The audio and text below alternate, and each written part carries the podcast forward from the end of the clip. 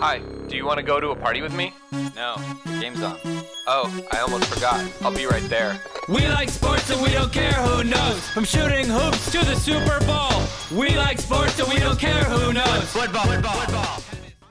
And we are back. Another episode of the Next Level Nerd Sports Podcast.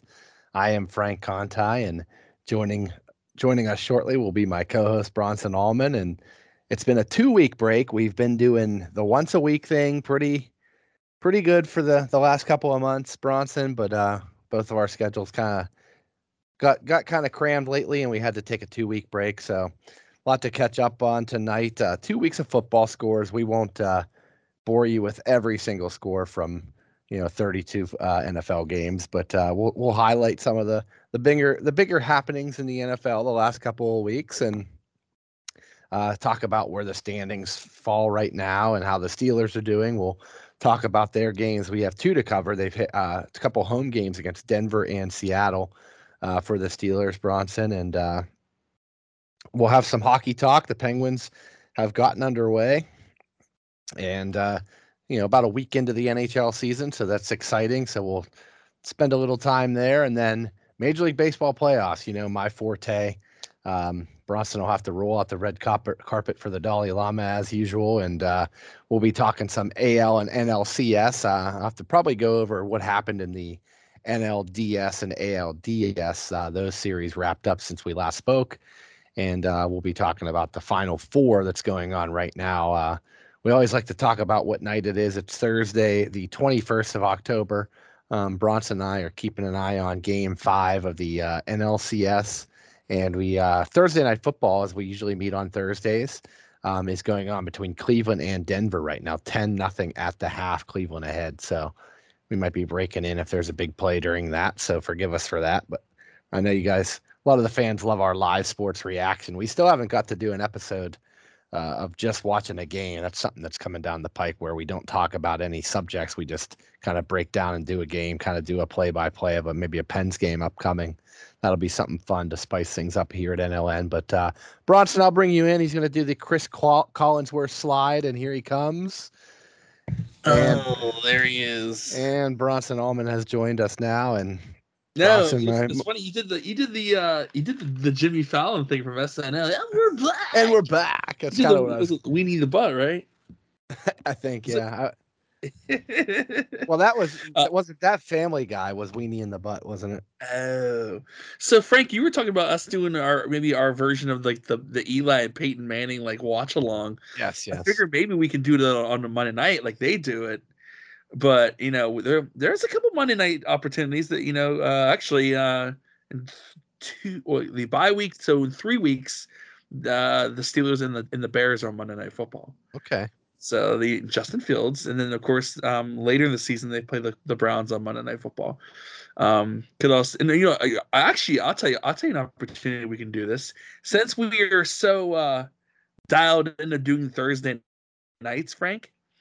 I don't know if you know this, but my birthday. I don't know what I really want to brag that I turn age. I don't want to turn, but that my birthday is the Thursday night game at the Minnesota Vikings on the NFL Network.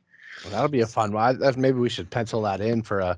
Maybe that's what we'll do. Maybe can we make that official? Maybe. Yeah, we'll Bronson birthday edition live Steelers Vikings reaction show. I could take a break off of like having to try to remember stuff to talk about on the podcast, and just fully immerse myself into the Steelers Vikings game. And I have friends who are Vikings fans too, so that should be fun. I actually won't be able to wait until the Friday morning after, because I watched Boomer and Geo every morning, like when I'm getting ready to go to work.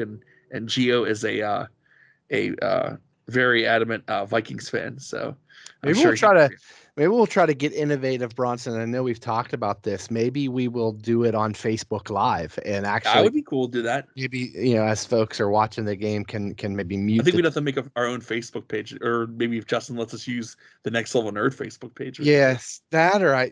There's a way I poked around with it. There's a way you can like make a group chat and yeah. Somehow post that to live. We'll play around with it, but yeah, I love that idea of us just commenting on the game. Mm-hmm. So no, that's cool. But no, just kind of bringing everything and kind of putting a bow on everything, Frank. I know, man. We really took a week off. We didn't do a show last week, and I was going to try to put something out there socially, just apologize for that. But Frank had a busy schedule. I had a busy schedule. We just couldn't get things going together. And Frank tried to make it happen Saturday. I will give Frank all the credit in the world this past Saturday of trying to make something happen. You were going to, yeah, but I ended up. I'm glad you canceled because it wasn't going to work for me either. So yeah. I'm glad you're the one who pulled the trigger on the cancel. That but no, Frank, it's fun. It's great to get back with you. A lot of times, I feel like before we record, Frank and I always kind of debrief for a few minutes before we hit record. I'm going off of a couple of days, long hours and short sleep nights, so I told Frank, kind of get it all out today, and I'm off tomorrow. It's like to sleep in a little bit, but I'm sticking around. I'm staying up. I got the fueled by the Fiji water. You can't really see it. There it is, right kind of there. Is there? There it yep. is. Yep. Fueled by the Fiji water. So let's get into this, and I didn't know what order we were going to hit this up, Frank. But you know what? The NFL's hot. Let's go with the NFL. Let's lead off the NFL since I'm kind of into it. I'll let you. I'll let you introduce it. Yeah, Bronson. So weeks 5 and 6 took place in the NFL since our last episode, and looking at the schedule, I have weeks 5 and 6 out there. Arizona has stayed hot. They're the only unbeaten left. Kind of building like a Golden State Warriors team out there in the desert with, bringing in JJ Watt. I know he's a veteran, but they get AJ Green. That's kind of a quiet move. He finally leaves the Bengals, to join DeAndre Hopkins. Like, what a wide receiver tandem that is. Our boy James Conner, our pit guy, goes out there staying healthy, doing good things there. And, of course, number one overall pick Kyler Murray is just, doing his thing with the arm and the leg. So, Arizona hot at 6-0.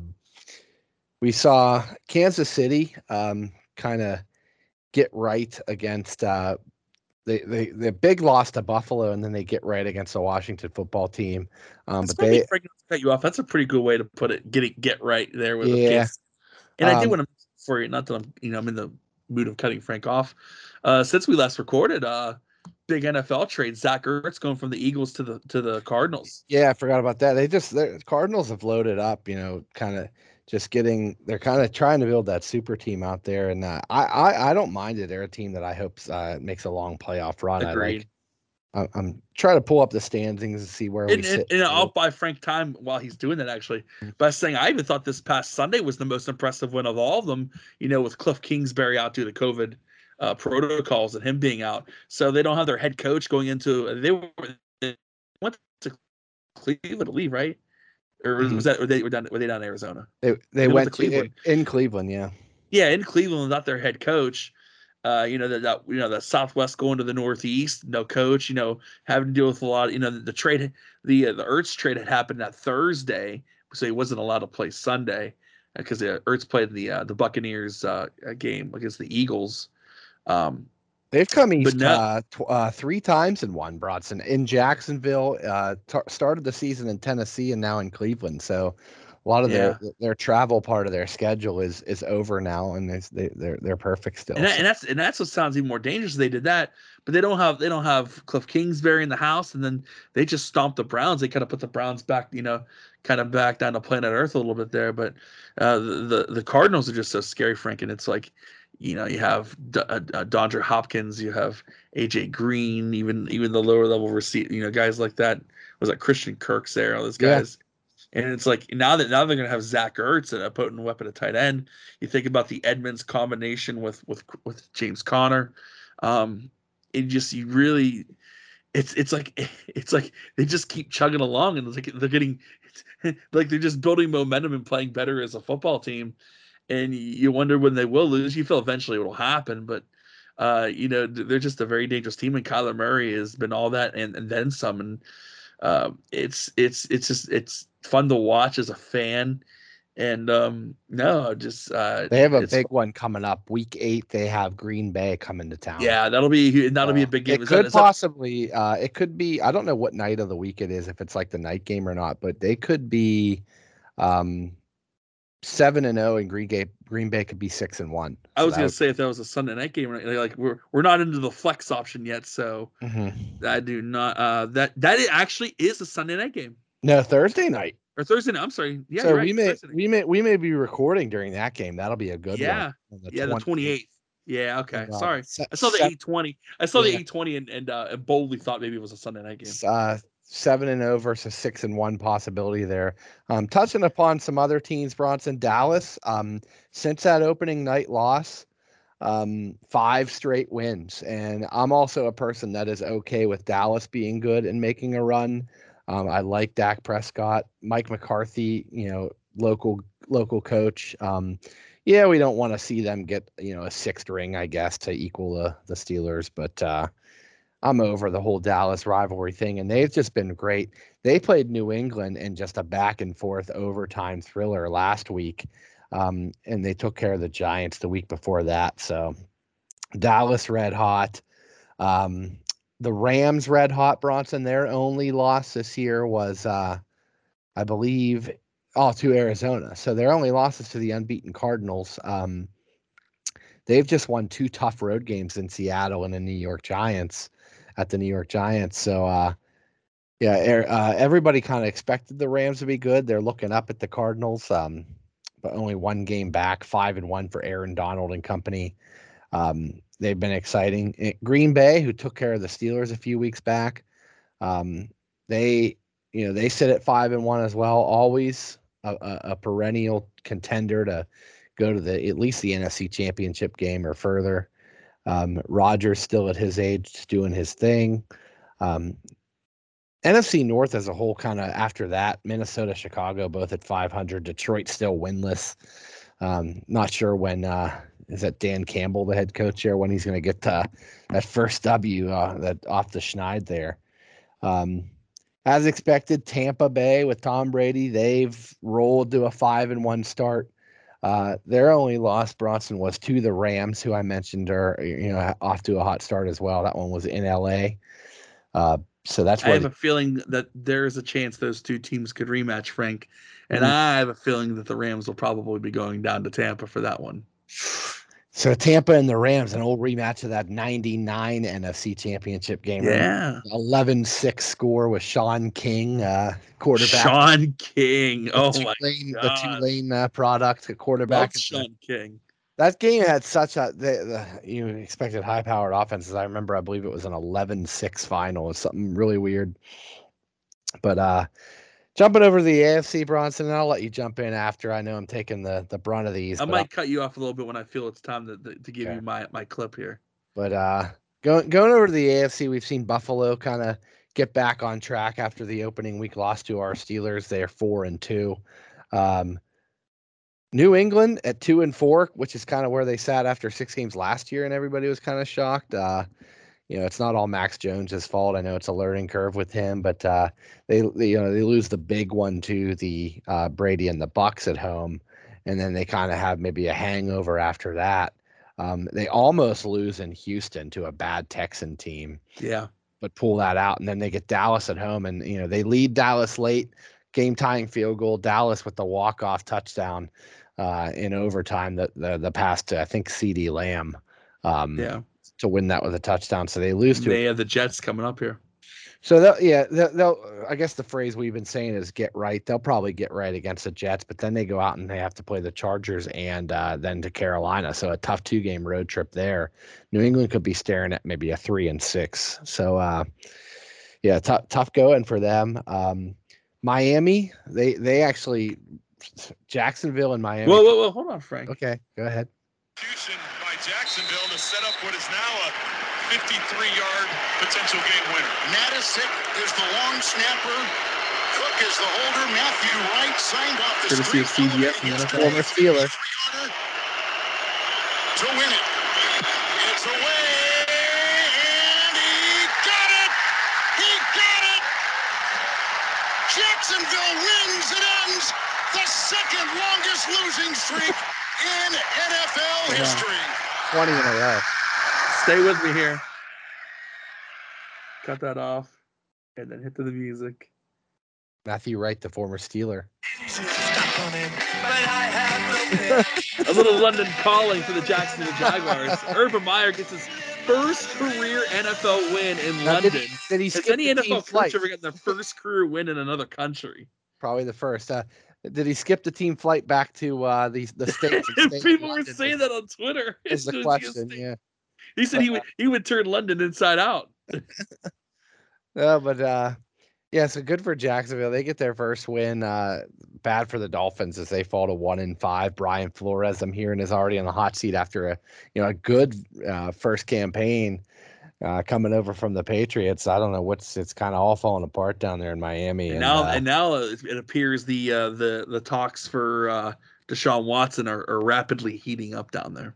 I still don't know who's going to touch him with the 20 counts of assault and everything going on with him. It's kind of going to be interesting. I think there are people down in Miami who are willing to take that risk right now. So Bronson, I'll jump out west. Keep going. The surprise leader in the, well, maybe not a surprise of some, but leader out in the AFC West, the LA Chargers. I've liked the way they've played so far this year. Don't say this. Oh yeah. Bronson's sporting a Chargers shirt with the old San Diego Charger, so we're gonna watch the swear jar if we say Oakland or San Diego this year, but or if we say Redskins. But 4-2 for the Chargers. I've watched a lot of their games on Red Zone, and they've looked great. Herbert's fun to watch. Austin Eckler, Frank Herbert's been playing so great this year. They did lay an egg in their most recent game, but against a tough Baltimore opponent coming east, yeah. Baltimore smacked them good. I think 34-6. So the offense didn't look good there. A lot of stuff to work on if you're the Chargers. They do have a bye to get things fixed this week. But the Chargers still sitting pretty good at 4-2, tied with the Vegas Raiders, also at 4-2, and in last place is the Chiefs, 3-3, tied with Denver. The Chiefs have been so up and down year, back-to-back Super Bowls they've gone to, and they started with a win against Cleveland. They lose in Baltimore, at the last seconds because of the fumble. They lose a stunner at home to the Chargers. They go to Philly and win.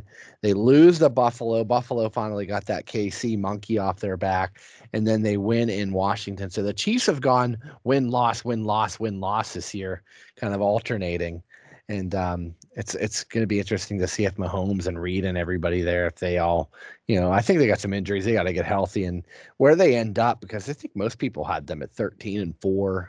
12-5, which still sounds so weird to say. I cannot add these numbers to 17, but I think see if they have a win streak in them. Upcoming, they have Tennessee this week, so any road game at Tennessee, this could be another Chiefs loss.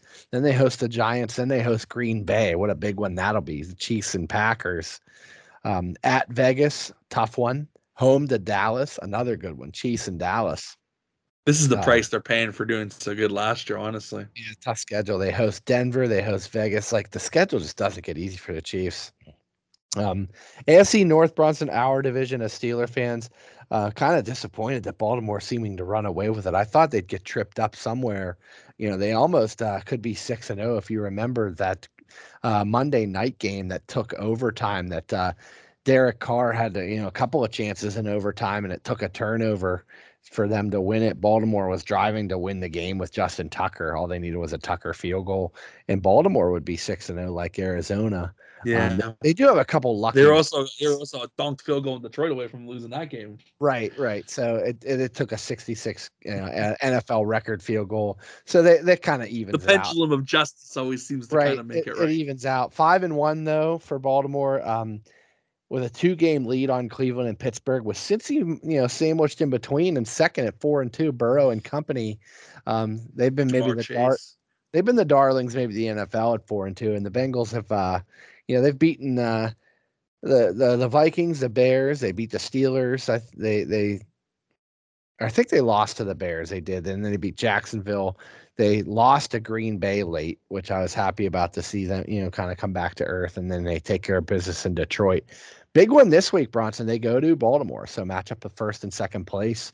Baltimore's a 6-point favorite. I don't think the Vegas odds makers are thinking the Bengals are for real. I thought the line would be a little closer to 3 there, but I think 6.5-point spread. I expect that to lower to about 4 by the time the game comes along, but Yeah, and then the South, the AFC South is kind of forgotten by many. It's a division I don't pay much attention to. Seems like a new winner emerges every year, but the Titans are 4-2, and then the Colts at 2-4, and Houston and Jacksonville at 1-5. It actually looks like the Titans might cakewalk to this, and hopefully they don't get complacent and try to win that division at 9-8 and sneak and kind of back into the playoffs or something, because it looks like the Titans are going to be the Chicago White Sox of the NFL and just have a hold on that division from seemingly the start. But I know. Early, I'd been touting the Colts early, Frank. But I think my buddy Jeff Parker had the greatest quote ever last week. He said he said Carson Wentz is either elite, terrible, or as sturdy as peanut brittle. Right. So that's, I know Colts fans frustrated by that. They just can't seem to get traction, and they're rattled with injuries. But yeah, Bronson, so weeks 5 and 6 are in the books. Touched upon some of the bigger games that took place over that span. We are back in London, which I was shocked. Back-to-back weeks, the Jets took on the Falcons, and then that one Bronson played a clip there, Dolphins and Jags. So I was watching that one live in the morning. Like, I got up early on Sunday. Yeah, have some coffee, some Sunday morning football all day. It's kind of cool. I caught a little bit of it, yeah. But, yeah, it's good that the NFL's back doing their London thing. Hate it or love it, I know it's a polarizing topic. But even with COVID and everything, I'm shocked that they did it. But, everybody got tested and all that, and everybody that was on the planes and the crews probably had to get negative tests. And then I believe they get their bye week after that London trip. So, yeah, everybody kind of chance to quarantine too and take a breather after the jet lag. But yeah, Bronson, I don't know if anything stood out over those 2 weeks. I kind of went through it. We're not going to go over scores, but I went through. Yeah, you covered it pretty well. Yeah, I went through the standings. I'll turn it over to you now to anything NFL-wise that's been jumping out and what you would like to talk about. Actually, I thought you covered it exceptionally well. You said I watched that Miami-Jacksonville game live in London, and it's kind of cool because, like, most of the time in London, you do see a plethora of different NFL jerseys because I'm sure there's people there, who are diehard NFL fans, and the game is growing over there. You see it, I feel like a lot of people in England have kind of adopted Jacksonville as their team. So, like, for them to get their first win there is kind of cool because, like I said, Jacksonville's been kind of been labeled as the England team. Mm-hmm. And it's always funny because I love that analogy. Dan Patrick had Rebecca Lowe on his show a couple years ago, and she's the one that does the Premier League coverage for NBC Sports, and she's from England. And he said how the Jaguars are England's team, and she goes, she couldn't even say it right. She's like the Jaguars and she was like the Jaguars. And they have the car, the Jaguar. The car is like British, isn't it? The Jaguar, yeah, the Jaguar.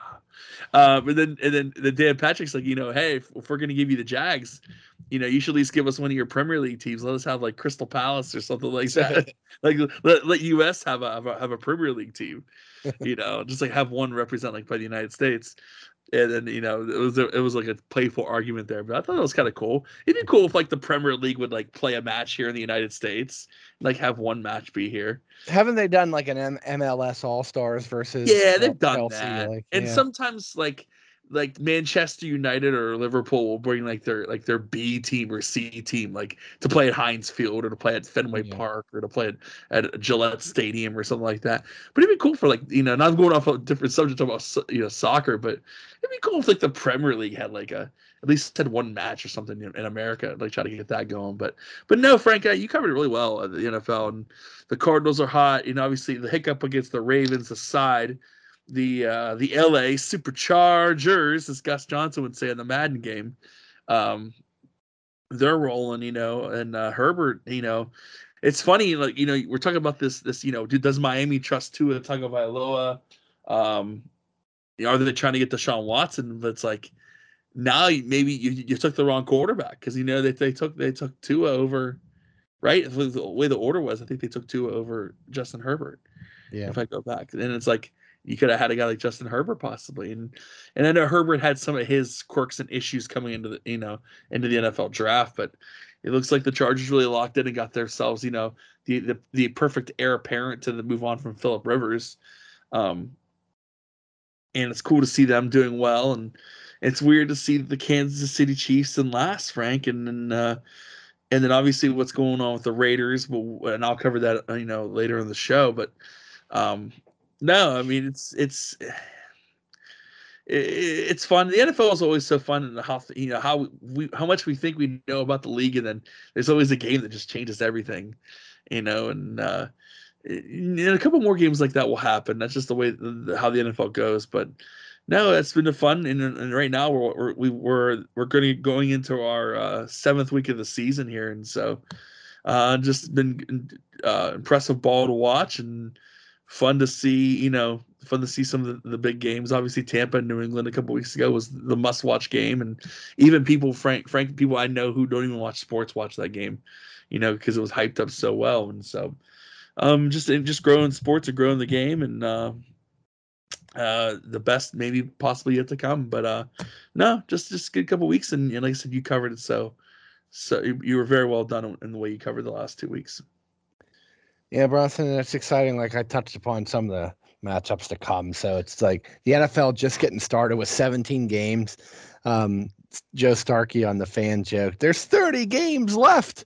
Like it feels like there's 30 games left still, but yeah, with 6 in the book, there's 11 to go, and just you know, tons of great matchups still remaining.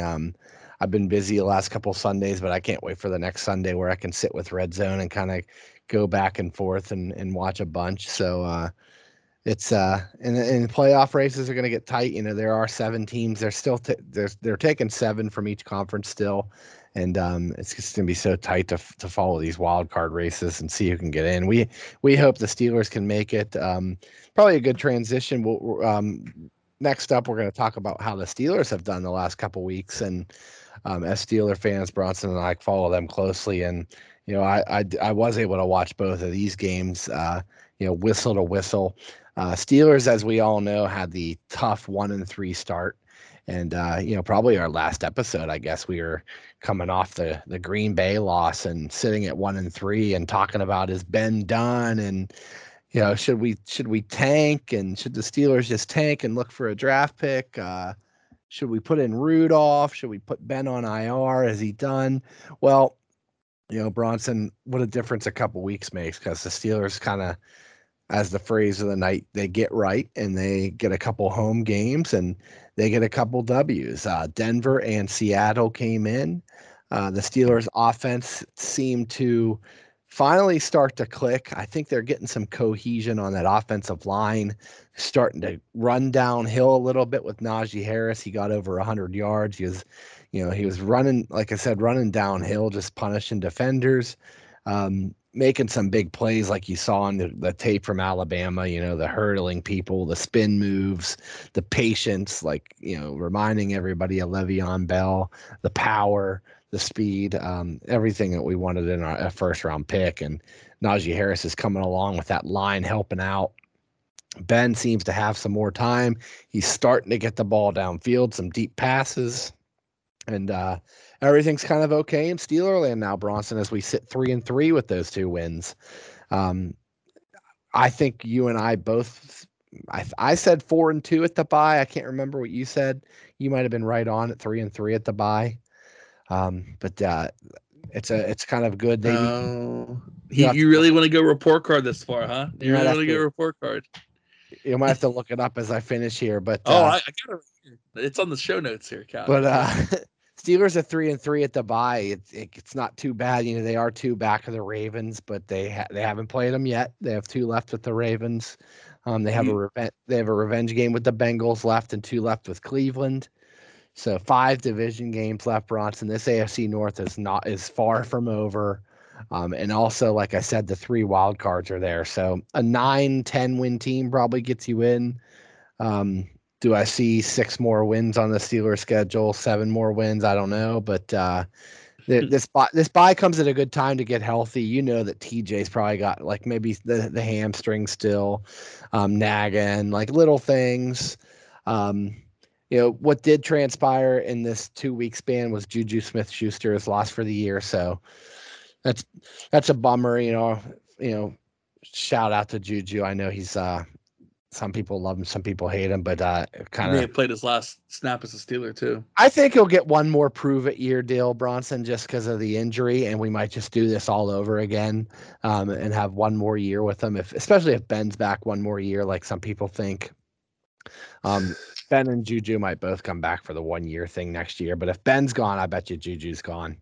But sad to see, because he some people think he's not really serious because of the TikTok and all that, but he kind of came out with a couple emotional interviews and speeches where he broke down and said, you know, he's so passionate about the game and wants to win and loves the guys and hate to see anybody lost for the year. So JuJu will be out. We're going to need James Washington to step up. Ray McLeod's been getting a lot more snaps. So that was a big injury, but other than that, I hear Stephon Tuitt's kind of been cited around the facilities, and maybe during the bye week, he's getting himself physically ready. Be good to see him bolster that defense if he can play this year. So, but I'm impressed with the offense, Bronson, just getting a little bit better. That offensive line, the running game, they're mixing it up more. They're starting to do some trick plays. They're starting to do some, misdirection. The run to Eric Ebron was such a cool play. They're involving Claypool in the deep passing game. Deontay's doing his thing over the middle with the short passes. They're starting to become less predictable offensively, which I love to see. I think Matt Canada's getting the playbook opened a little bit like we asked for. And, I will say this, though, Bronson, they beat a Seattle team without Russell Wilson. So who knows how that would have went if Russell plays. Seattle probably beats us because it took overtime and it took TJ Watt going out of his mind with two amazing plays in that game. You know, thank goodness they paid him that money, and he's well worth it because he single-handedly won us the Seattle game. We had a great first half. I think we were shutting them out, but Seattle came out. Great adjustments after the second half by Pete Carroll. They started to run the ball really well with Collins.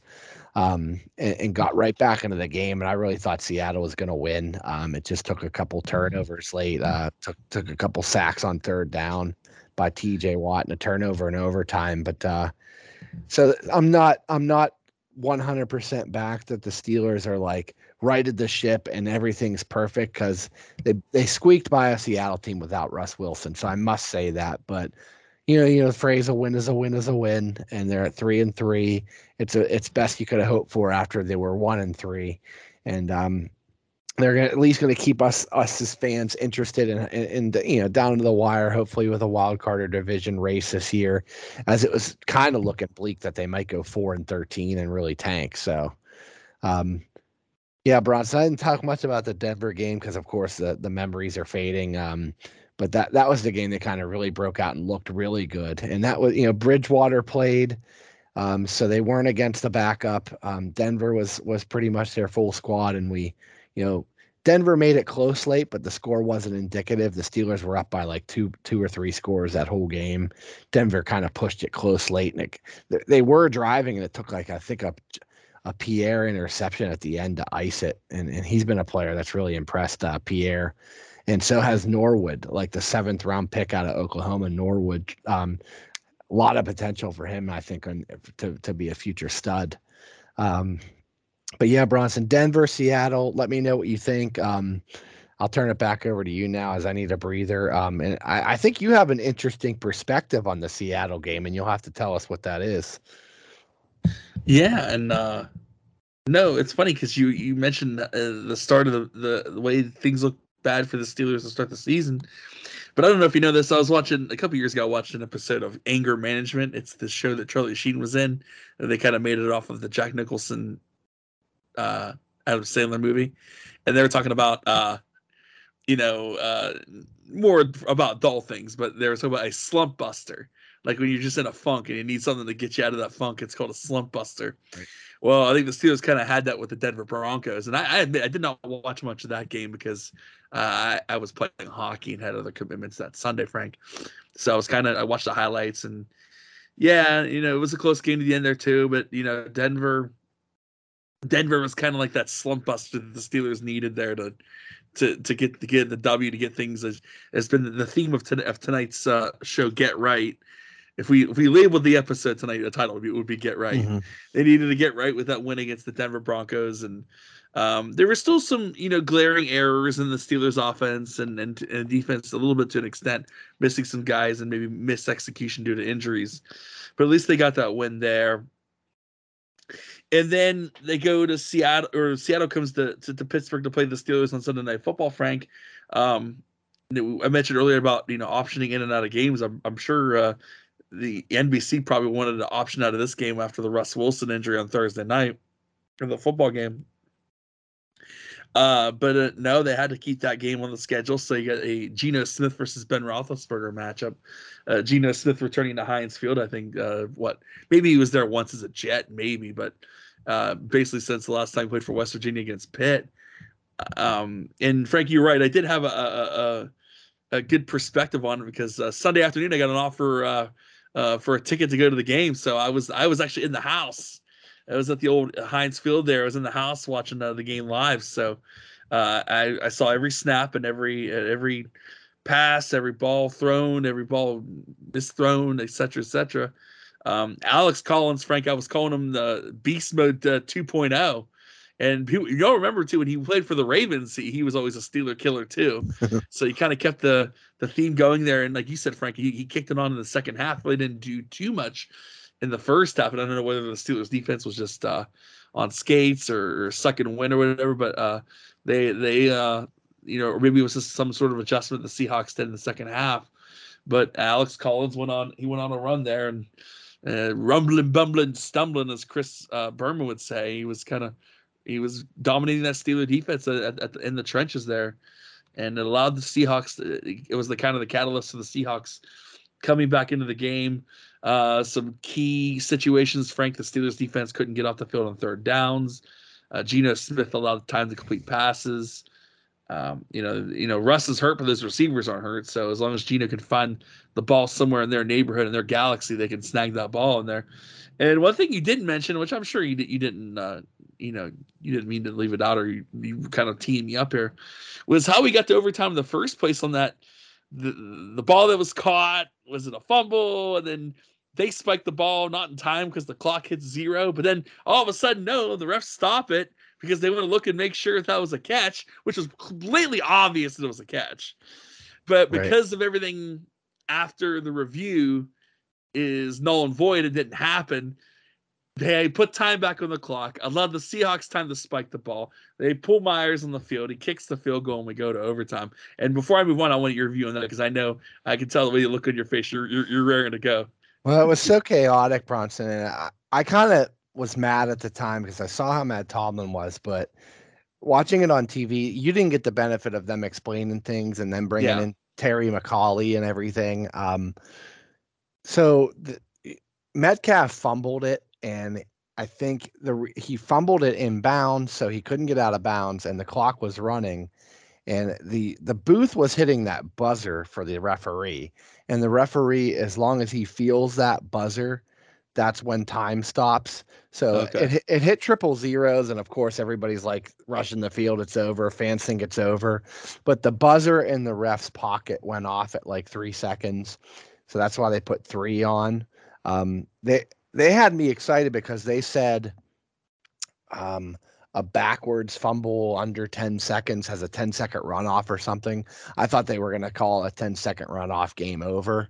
But if you just let it play out, the other guy that recovered the fumble really was smart. He threw it to the ref real quick, rushed up. If the Steelers would have just held on to him, lay on him for a second more. Yeah.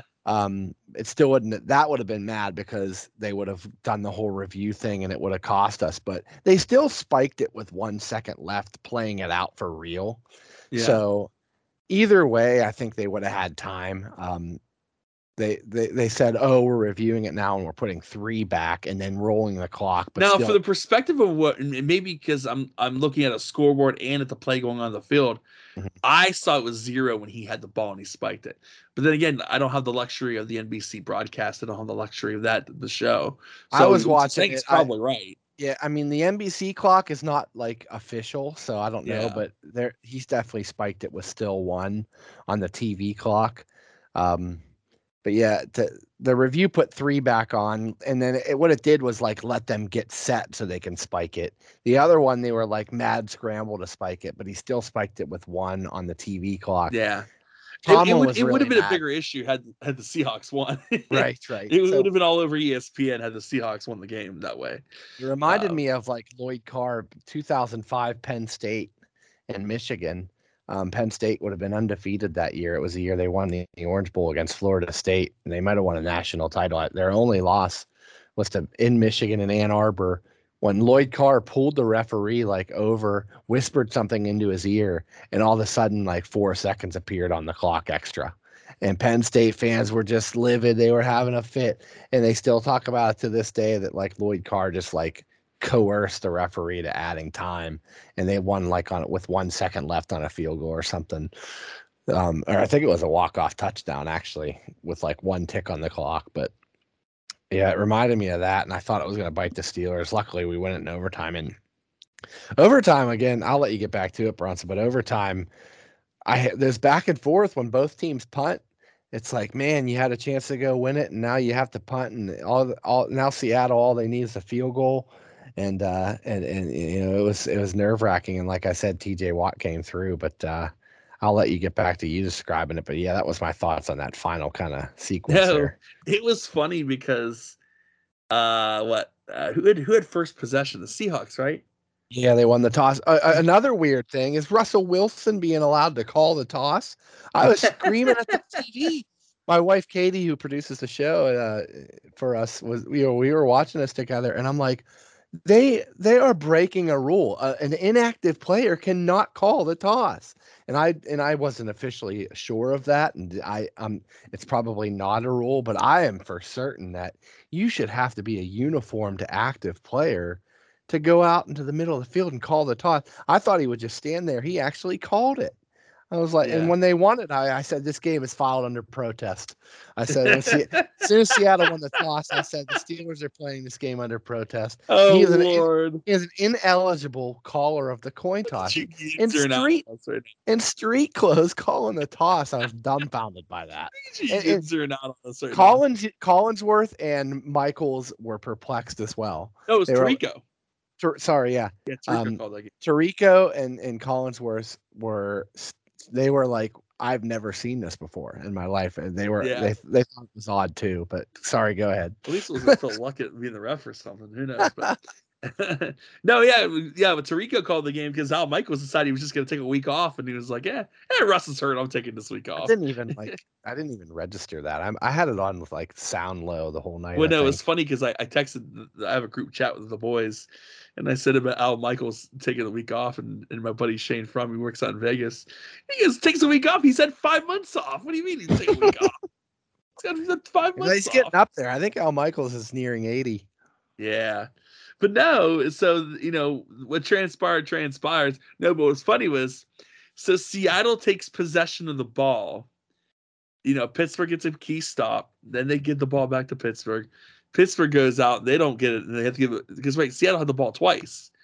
Yeah. Right? Yeah. So then when Seattle gets the ball back the second time, the referee goes, he gets on the loudspeaker, and he goes, the game is now at 7-0, and the next score wins the game.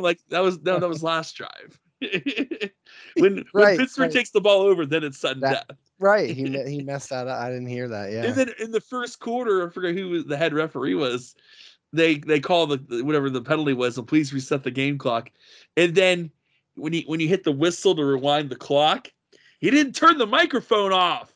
So he blew everybody in the top section where I was sitting eardrum out by blowing the whistle with the mic still on, hot mic still on. It was horrible. He's a newer ref. A lot to learn.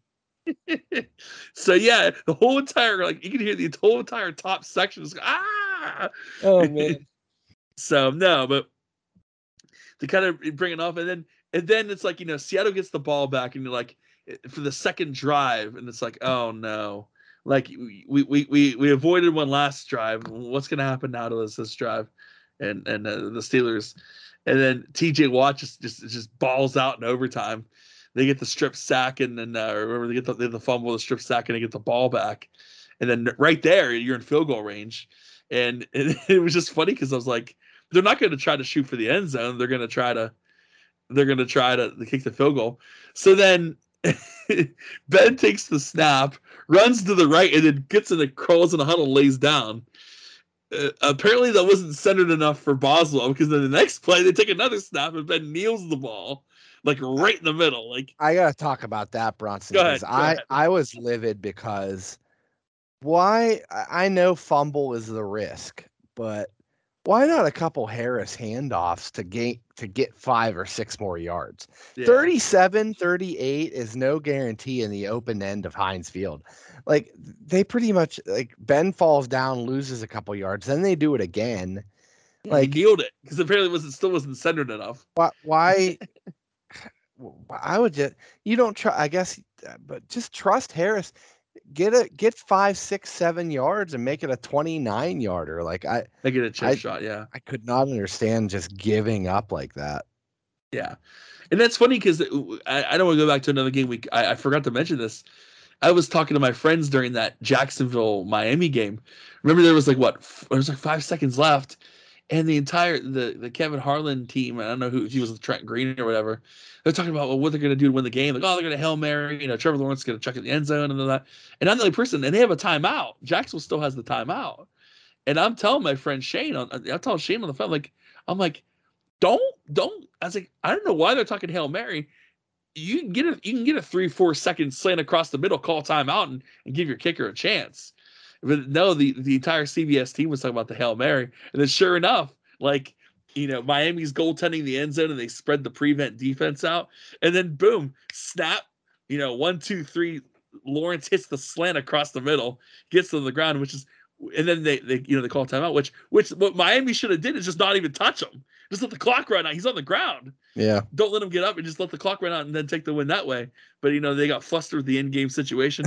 You know, Jacksonville calls the timeout and, you know, right, you know, wins the field goal, and the rest is history. And we had earlier, but – but no, yeah, it was weird because, like, Ben gets on the ground, he cuddles up and, like, he's, you know, taking a nap, and then the next play he kneels the ball, like it wasn't centered enough for Boswell, and then you know thankfully he made the field goal, because if he didn't make the field goal, I was gonna lose my crap, because they just, like, they catered the ball to Boswell to put it right there, and it was good because both teams had already used their timeouts by then too, so that you knew that, you know, they weren't gonna freeze them. And then he put it right through there, and Pittsburgh escapes to the win. And Frank, you and I both had that as a win in Seattle, although we didn't think that Russell Wilson would miss that game. We thought maybe it'd be a close one, and it was, for all the right reasons we predicted. But the Steelers do win on Sunday Night Football against the Seahawks. As we approach the bye, Frank, to kind of wrap things up, you had the Steelers in the first 6 weeks going 4-2. Mm-hmm. So you actually were 3-3 so far this year. Your first 3 weeks you missed, the last 3 weeks you nailed, with the Green Bay loss, the Denver and Seattle wins, and then the Bills, Vegas Raiders, and Cincinnati. You missed out on that one. Me, I had the Steelers going 3-2 in the I'm missing something. 1, 2. I had four. I had them going 4-2 in the first part of the, before the bye here. And I only missed one in terms of the correct prediction, was the Cincy game. I had them predicting the win. They actually lost that. So I was right week 1, week 2, and then the loss of Green Bay and the wins against Denver and Seattle. So you're 3-3 through going into the bye, and I'm 5-1 on the Steeler predictions. Nice. So, next, and after the bye, it's going to be a heads up, because Frank, you have Cleveland, you have the Browns losing to the Steelers. The Steelers get a win after the bye, and I have the Steelers losing. So you'll either have a chance to make up some ground or fall deeper in despair. But it was a fun time, Frankie. It was at Heinz Field. It was my first Steelers game probably since the Miami Dolphins Monday night game when Mason Rudolph played. And Minka Fitzpatrick had a hell of a night that one night. So the last game time I went to was a Monday Night Football game. This was a Sunday night game. Wet, cold, but it was fun. I loved it, and being with Steeler Nation, and more importantly, you know, I had to be at work on Monday, and then of course it goes like 12:30. We're going into overtime. And I know, all that stuff, but it's all worth it for a win. So at least they won. So I didn't, you know, soaking my tears going back to my car. So big ups to the Steelers, 2 in a row. Frank, there are problems still with this franchise. There are many. I do think that, you know, with the way the offense is running, it still needs to get a hell of a lot better if they hope to beat anybody, any big, good, talented teams. But you'll take a win any way you'll get it.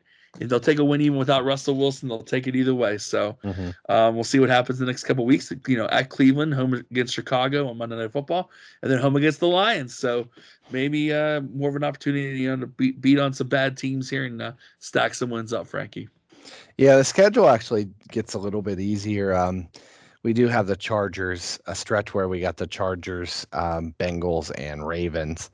But yeah, a Cleveland team possibly without Mayfield after a bye where we should you know, get healthy and all that. And then home to the Bears and Lions. Got to win 2 out of those 3 at least and get the back above 500. And going into that tougher stretch. But like I said, keep us interested, you know, although tanking might, you know, we've talked about this. If you finish middle, you draft middle, you'll stay middle. But double M. Yeah, what Madden says. But I want to be relevant. I just want to be in the hunt for a wild card or division. I don't know if we're, you know, when Ben wraps it up is when we might have a couple 4 or 5 win seasons like the post like the around the Maddox era, but Tommy Coon, the Kent Graham year that got us. You know, we had a year that got us Plexico Burris, and then a year that got us Big Ben. So you know, picking top 11, you know, top 10, top 11 picks, and they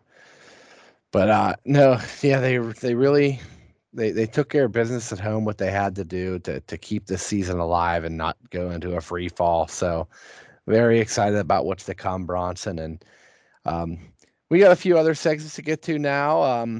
I wanted to jump into some baseball talk, Bronson, and I'm just going to, you know, touch upon where the series stand right now. We are in the NLCS and the ALCS, so the championship series, the final 4, if you will, of baseball. And you have the Braves and the Dodgers and the Astros and the Red Sox. So my prediction, as you all remember, was Tampa Bay and Atlanta, and unfortunately Tampa was ousted in the first round by Boston. The controversial play in that series, Bronson, was a ground rule double. Kevin Kiermaier of the Rays, and this is in pivotal Game 3 with the series tied at 1, best out of 5. Kiermaier hits a ball to deep right. It bounces off of the fielder Hunter Renfroe and bounces into the crowd. And by rule, that's a ground rule double. Even though the fielder kind of flubbed it, bounced off of him into the crowd, they call that a ground rule double, which means the runner at first has to stop at third and the batter gets second base. Well, the runner at first was going to score easy had the ball not bounced into the crowd. And that would have given the Rays the lead, and it was like the 11th inning, and they probably would have shut the door and taken the lead in the series. Well, everything changed there. They stranded the runners. Boston won it next inning, won the next night, and the series was over. So Rays fans, a tough one to swallow after a tough World Series to swallow last year. Luckily, they got the Buccaneers and the Lightning to kind of keep their spirits afloat. They were flirting with having champions at 3 sports at a time, which is unheard of. If the Rays were, you know, the Rays were 2 wins away from it last year from Tampa holding 3 championships at once. But that series was over, and Boston advanced. Houston really dispatched of the White Sox pretty easily. The White Sox got 1 win in that series at home, I believe, but Houston was quick to end it in Game 4. That set up the ALCS of Houston and Boston. Over in the National League, a great series was the Dodgers and Giants. And oddly enough, the first time they ever met in the playoffs, 2 franchises that started in New York with the Brooklyn Dodgers and New York Giants, moved to L.A. and San Francisco in 1958.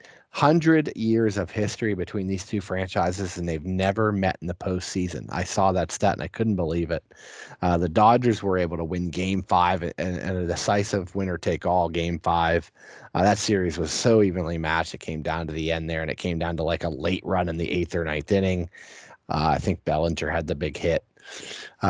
Dodgers advance to their second straight NLCS, and their meeting them would be the Atlanta Braves, so a rematch of last year's NLCS. Frank, not to cut you off. Go ahead. You were mentioning the Rays and the Red Sox on that, the controversial ground rule double. What about the controversial called third strike with the check swing?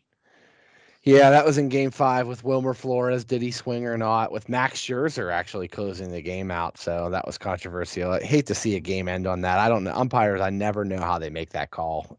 You have to have extremely slow motion when you see it on the replay, and how do they call that in real time? From an angle down the baseline, that's not really the right angle. I've said this for years. The best angle to see check swings would be somebody sitting in the dugout.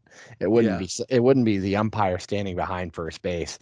I guess they're the only person to go to with some type of perspective on it. But that's been a long controversy kind of thing in baseball. It's like, who can call check swings or not?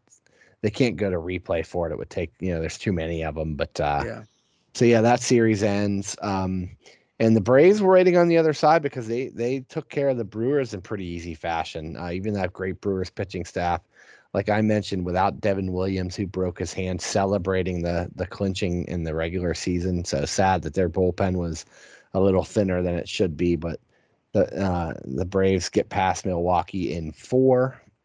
And right now, Bronson, these series sit pretty close to the end. The Braves and the Astros both one win away from punching their ticket to the World Series. It would be the first time they've ever met in the World Series. The Braves haven't appeared in a World Series since 1999 when they lost to the Yankees, and that whole era of Glavine, Maddox, and Smoltz, where they won 15 division titles but only one World Series. They haven't been there since 99, so over 20 years since they've been to a World Series. And they've done all this with key acquisitions at the deadline and Ronald Acuna for the year. So yeah, we touched upon it on this show around the deadline, how great Alex Anthopoulos didn't mail the season in when they lost their franchise player. They went out and got 4 replacements for him, basically, which is insane. Jorge Soler, Jock Peterson, Adam Naval, and Eddie Rosario. 4 acquisitions of outfielders to take care of that production of Acuna, and they've worked the 4 guys in some platoon situations, and they've all produced at such a high level. These guys are playoff performers, guys that especially have Jock Peterson. Peterson's been clutch. He's been there, done that with the Dodgers. Now he's biting his former team in the behind this series. So they are currently losing Game 5. They're up 3 games to 1. With a chance to clinch tonight, but the Dodgers looks like they're going to stave off elimination despite losing Justin Turner for the series with a hamstring and Max Muncy with an elbow. So they're down 2 of their starting position players, but it looks like the Dodgers are going to make it go back to Atlanta and have the Dodgers or have the Braves have to clinch it at home. And boy, last year, Bronson, Atlanta had a 3-1 lead as well that they squandered. So it's going to be in the back of their mind. They better take care of business in Game 6 on Saturday night, because Charlie Morton's on the Braves, right? Too isn't Charlie Morton on the Braves? Yeah, Morton went there. Yeah, kind of full circle for him. Drafted there before he came to the Pirates in the McLeod trade. So he's back to where things started, doing pretty well. But it's always clutch in the playoffs too. With Houston and Tampa last year, and now look with Atlanta. It's incredible. And he's doing it towards 40 years old, and he's making $20 million a season. He's getting these big contracts just to still do what he does. Good for him, kind of a late bloomer in his career. Yeah, he was a good guy when he was here too. So he started to find it here. He started the ground chuck, the ground balls, and he a little bit of wildness. He could never put it together here. Where it really turned around was when he went to Philly after here. He did well there, and he parlayed that into a big contract in Houston, and of course closed out Game 7 in their World Series run against the Dodgers. The Braves are going to have to get it done in Game 6 Saturday night, because then all the pressure goes to them if they force a Game 7. And I believe Scherzer might be slated to go a Game 7, or Buehler. So they probably have this win tonight gets them Max Scherzer and Walker Buehler. So the Dodgers are going to like where they sit. Even though it's going back to Atlanta, they're going to be throwing Scherzer and Buehler. So look out. Braves best pitcher Max Fried went tonight and kind of wasted a chance to clinch. They're going to have to fall back to Ian Anderson and Morton. Morton will probably go game seven if needed. So yeah, it's going to be interesting to see if the Dodgers can pull that 3-1 deficit off again. I kind of was talking to Katie and I said, who do I want out of these four? You know, I kind of stuck with the Braves because I picked them out of the National League to start, but it kind of would be interesting, Bronson, to see the Astros and Dodgers rematch that 2017 World Series. You know, the whole Chris Taylor just hit his third home run, by the way. This is Reggie Jackson, kind of Mr. October. Chris Taylor has hit 3 home runs in the game, which in postseason lore has only happened a handful of times. Talk about Reggie Jackson in the 70s. They call him Mr. October for his 3-homer game against the Dodgers as a member of the Yankees. But just TBS, yeah, just to extend their lead a little further, Chris Taylor now playing third base. Talk about a player, Bronson. The whole postseason he's been in left field. I forgot Pujols was on the team. I always forgot he was on the team. Justin Turner goes down to injury, and Chris Taylor has to play third. So it changes position, moves to the infield tonight, hits 3 bombs. But then, you still you still have Bellinger, you still have Muncy, right? You have Corey Seager and Trea Turner, who won the batting title this year. Trea Turner came over with Scherzer. Yeah, they just, the rich get richer. The biggest trade of the deadline is you get the best 2 players on the Nationals, other than Juan Soto. But Muncy is out with an elbow injury, so they're down Muncy. But you're right, Betts, Bellinger, Trea Turner, just all-star after all-star. So 4-hit night with 3 homers for Chris Taylor. I want them to put a stat up there, how many 3-homer games have been. Bronson, LA and Houston would be a good rematch, with Houston not being able to cheat with the trash cans this year, to the Dodgers maybe get revenge on them for that 2017. Boston and LA, of course, would be a rematch of the 2018 World Series, so that would be something interesting. Atlanta against Houston and Atlanta against Boston, really no history between those teams, so that one would be maybe not as sexy of a matchup, excuse me. But that's where it stands. Yeah, that's where it stands, Bronson. Tomorrow night on Bellinger's Friday, 2 for 3, and now he's on base again. So tomorrow night, Bronson, Game 6 in Houston, the Astros go back home and can shut the door on the Red Sox. And this series, Bronson, this series has been interesting, Bronson, because Houston won Game 1 at home, and then Games 2 and 3, Boston boat raced them like 12-3 and 9-1 or something. Like the offense exploded, and it went to Game 4, and everybody was like, man, Boston is just going to, they're going to roll and win this in 5. But Houston came back and got 7 runs in the 9th to take game 4 to even it at 2.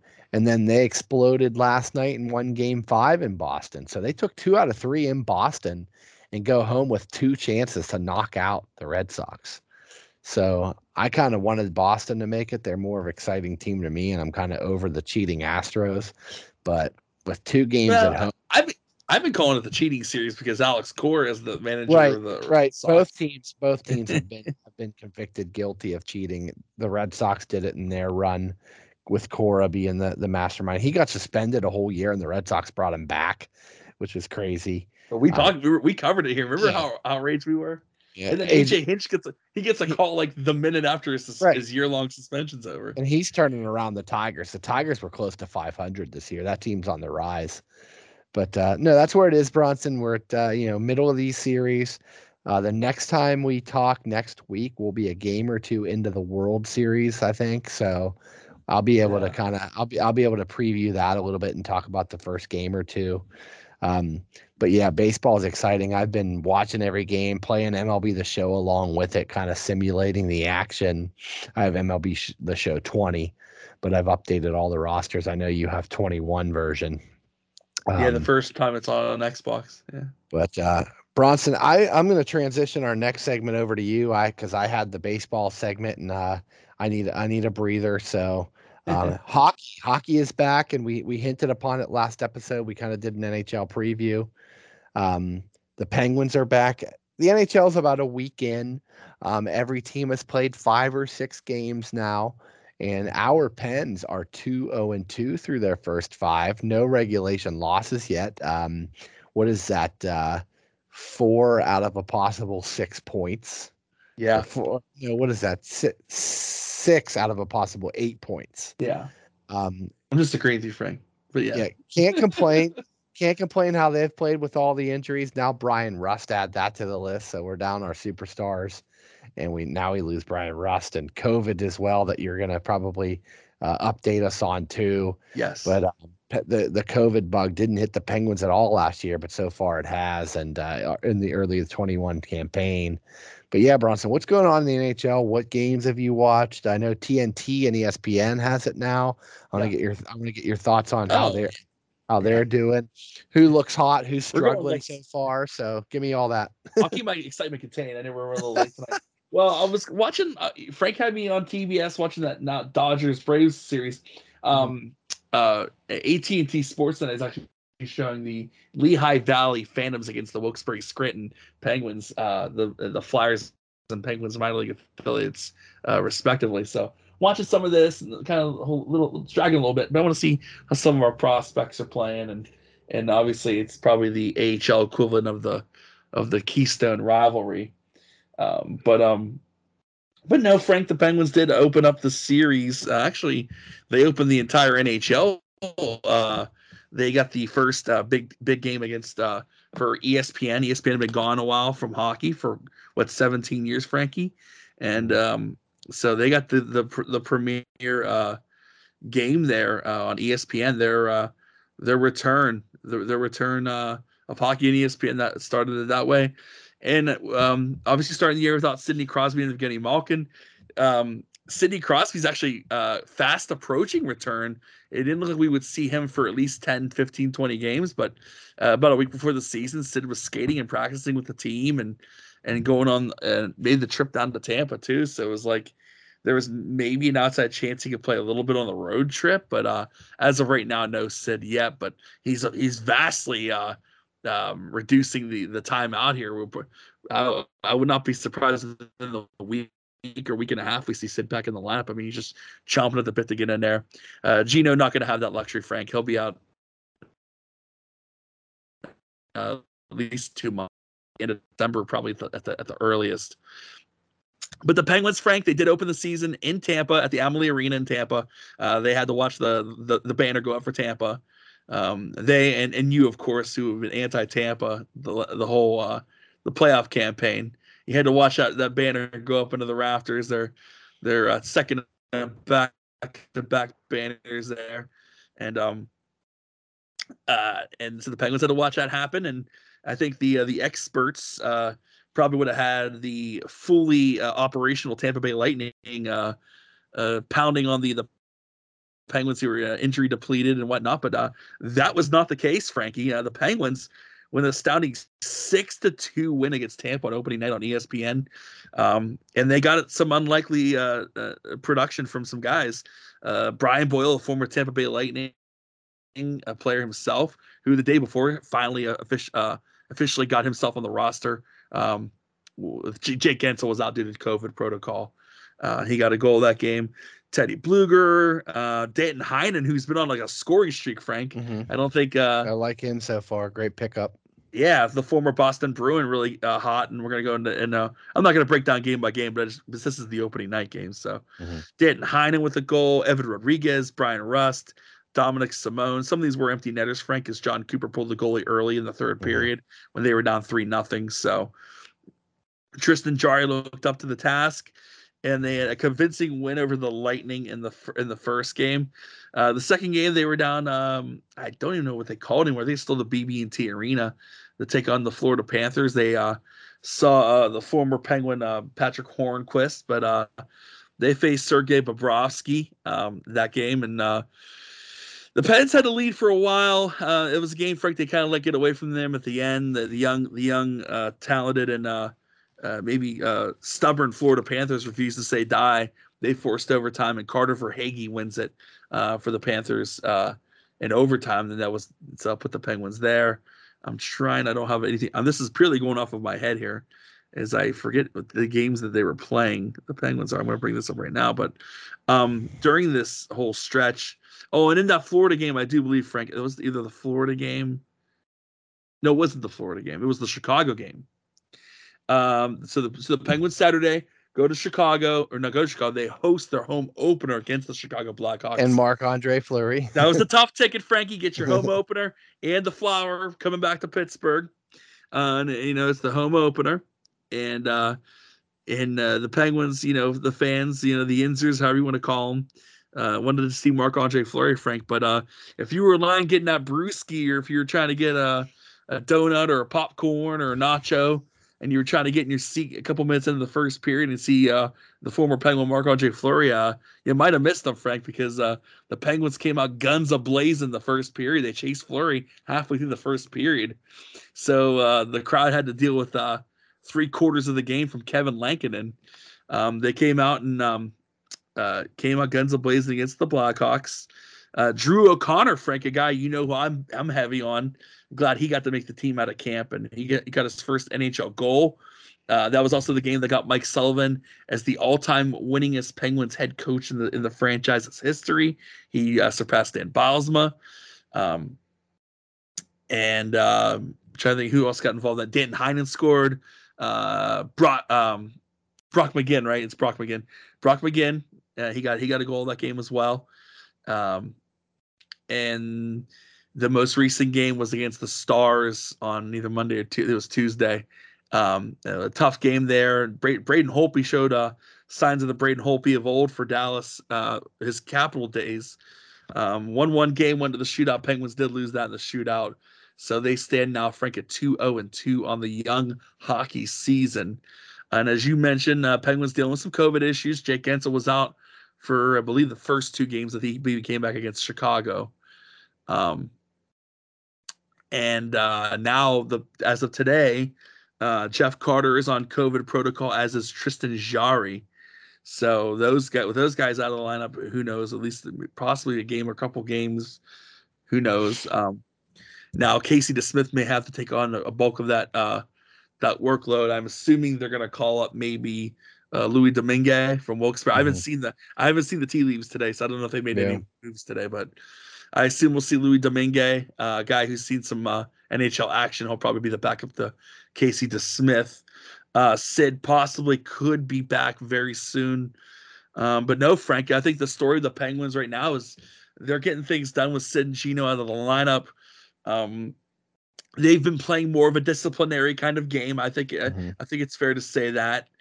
And they're getting production from unlucky guys, Frank. Brian Boyle scored in his first two games there, and they're getting production from guys like Hamm and O'Connor and Danton Heinen and Brock McGinn, and trying to think who else had a goal the other night. But you have your Guentzel scoring and those other guys, but at the same time, you're getting some unlikely production from some unlikely sources as well. So if they can keep it up, just keep the Penguins trucking and keep the head above water, and know that help is coming, help is on its way. Could really be and obviously the goaltending has to be there, Frank. I know Tristan Jarry is under a huge microscope due to how the last playoffs ended. Had a great opening night game for the season, but the critics are still there, Frank, for Tristan Jarry. But now he'll be out with a good deal of time now with this COVID protocol, assuming he doesn't turns a negative test or whatnot. But so they turn to Casey DeSmith, and it's going to be goaltending of the Stars, Frank. I'm just going to try to make it simple, but it's fun to see these guys produce. I know there was a joke that Danton Heinen was on, quote, pace for an 82-goal season. Excuse me there, but no, Frank, you know how pumped I get when hockey comes around the corner, and it's awesome to see the Penguins kind of get out in front. And I was going to say, and also before I forget, Frank, my friend, shout out to my friend Dalton Eisenbrod, who sent me this little nugget here. I'm going to play it here audio-wise here. This happened just a couple hours ago tonight. Cannon and company. Tatar placing it back to point position on the run. Sprong's got the defense beat. Sprong right on in. Forehand. Score! Beautiful goal tonight by former Penguin Daniel Sprung of the Capitals, and it was a beauty. If you get a chance to look it up, please do. But it was a beauty. Just with Joe Beninati on the call. That's Joe Beninati and Craig Lawton on the call there for the Caps.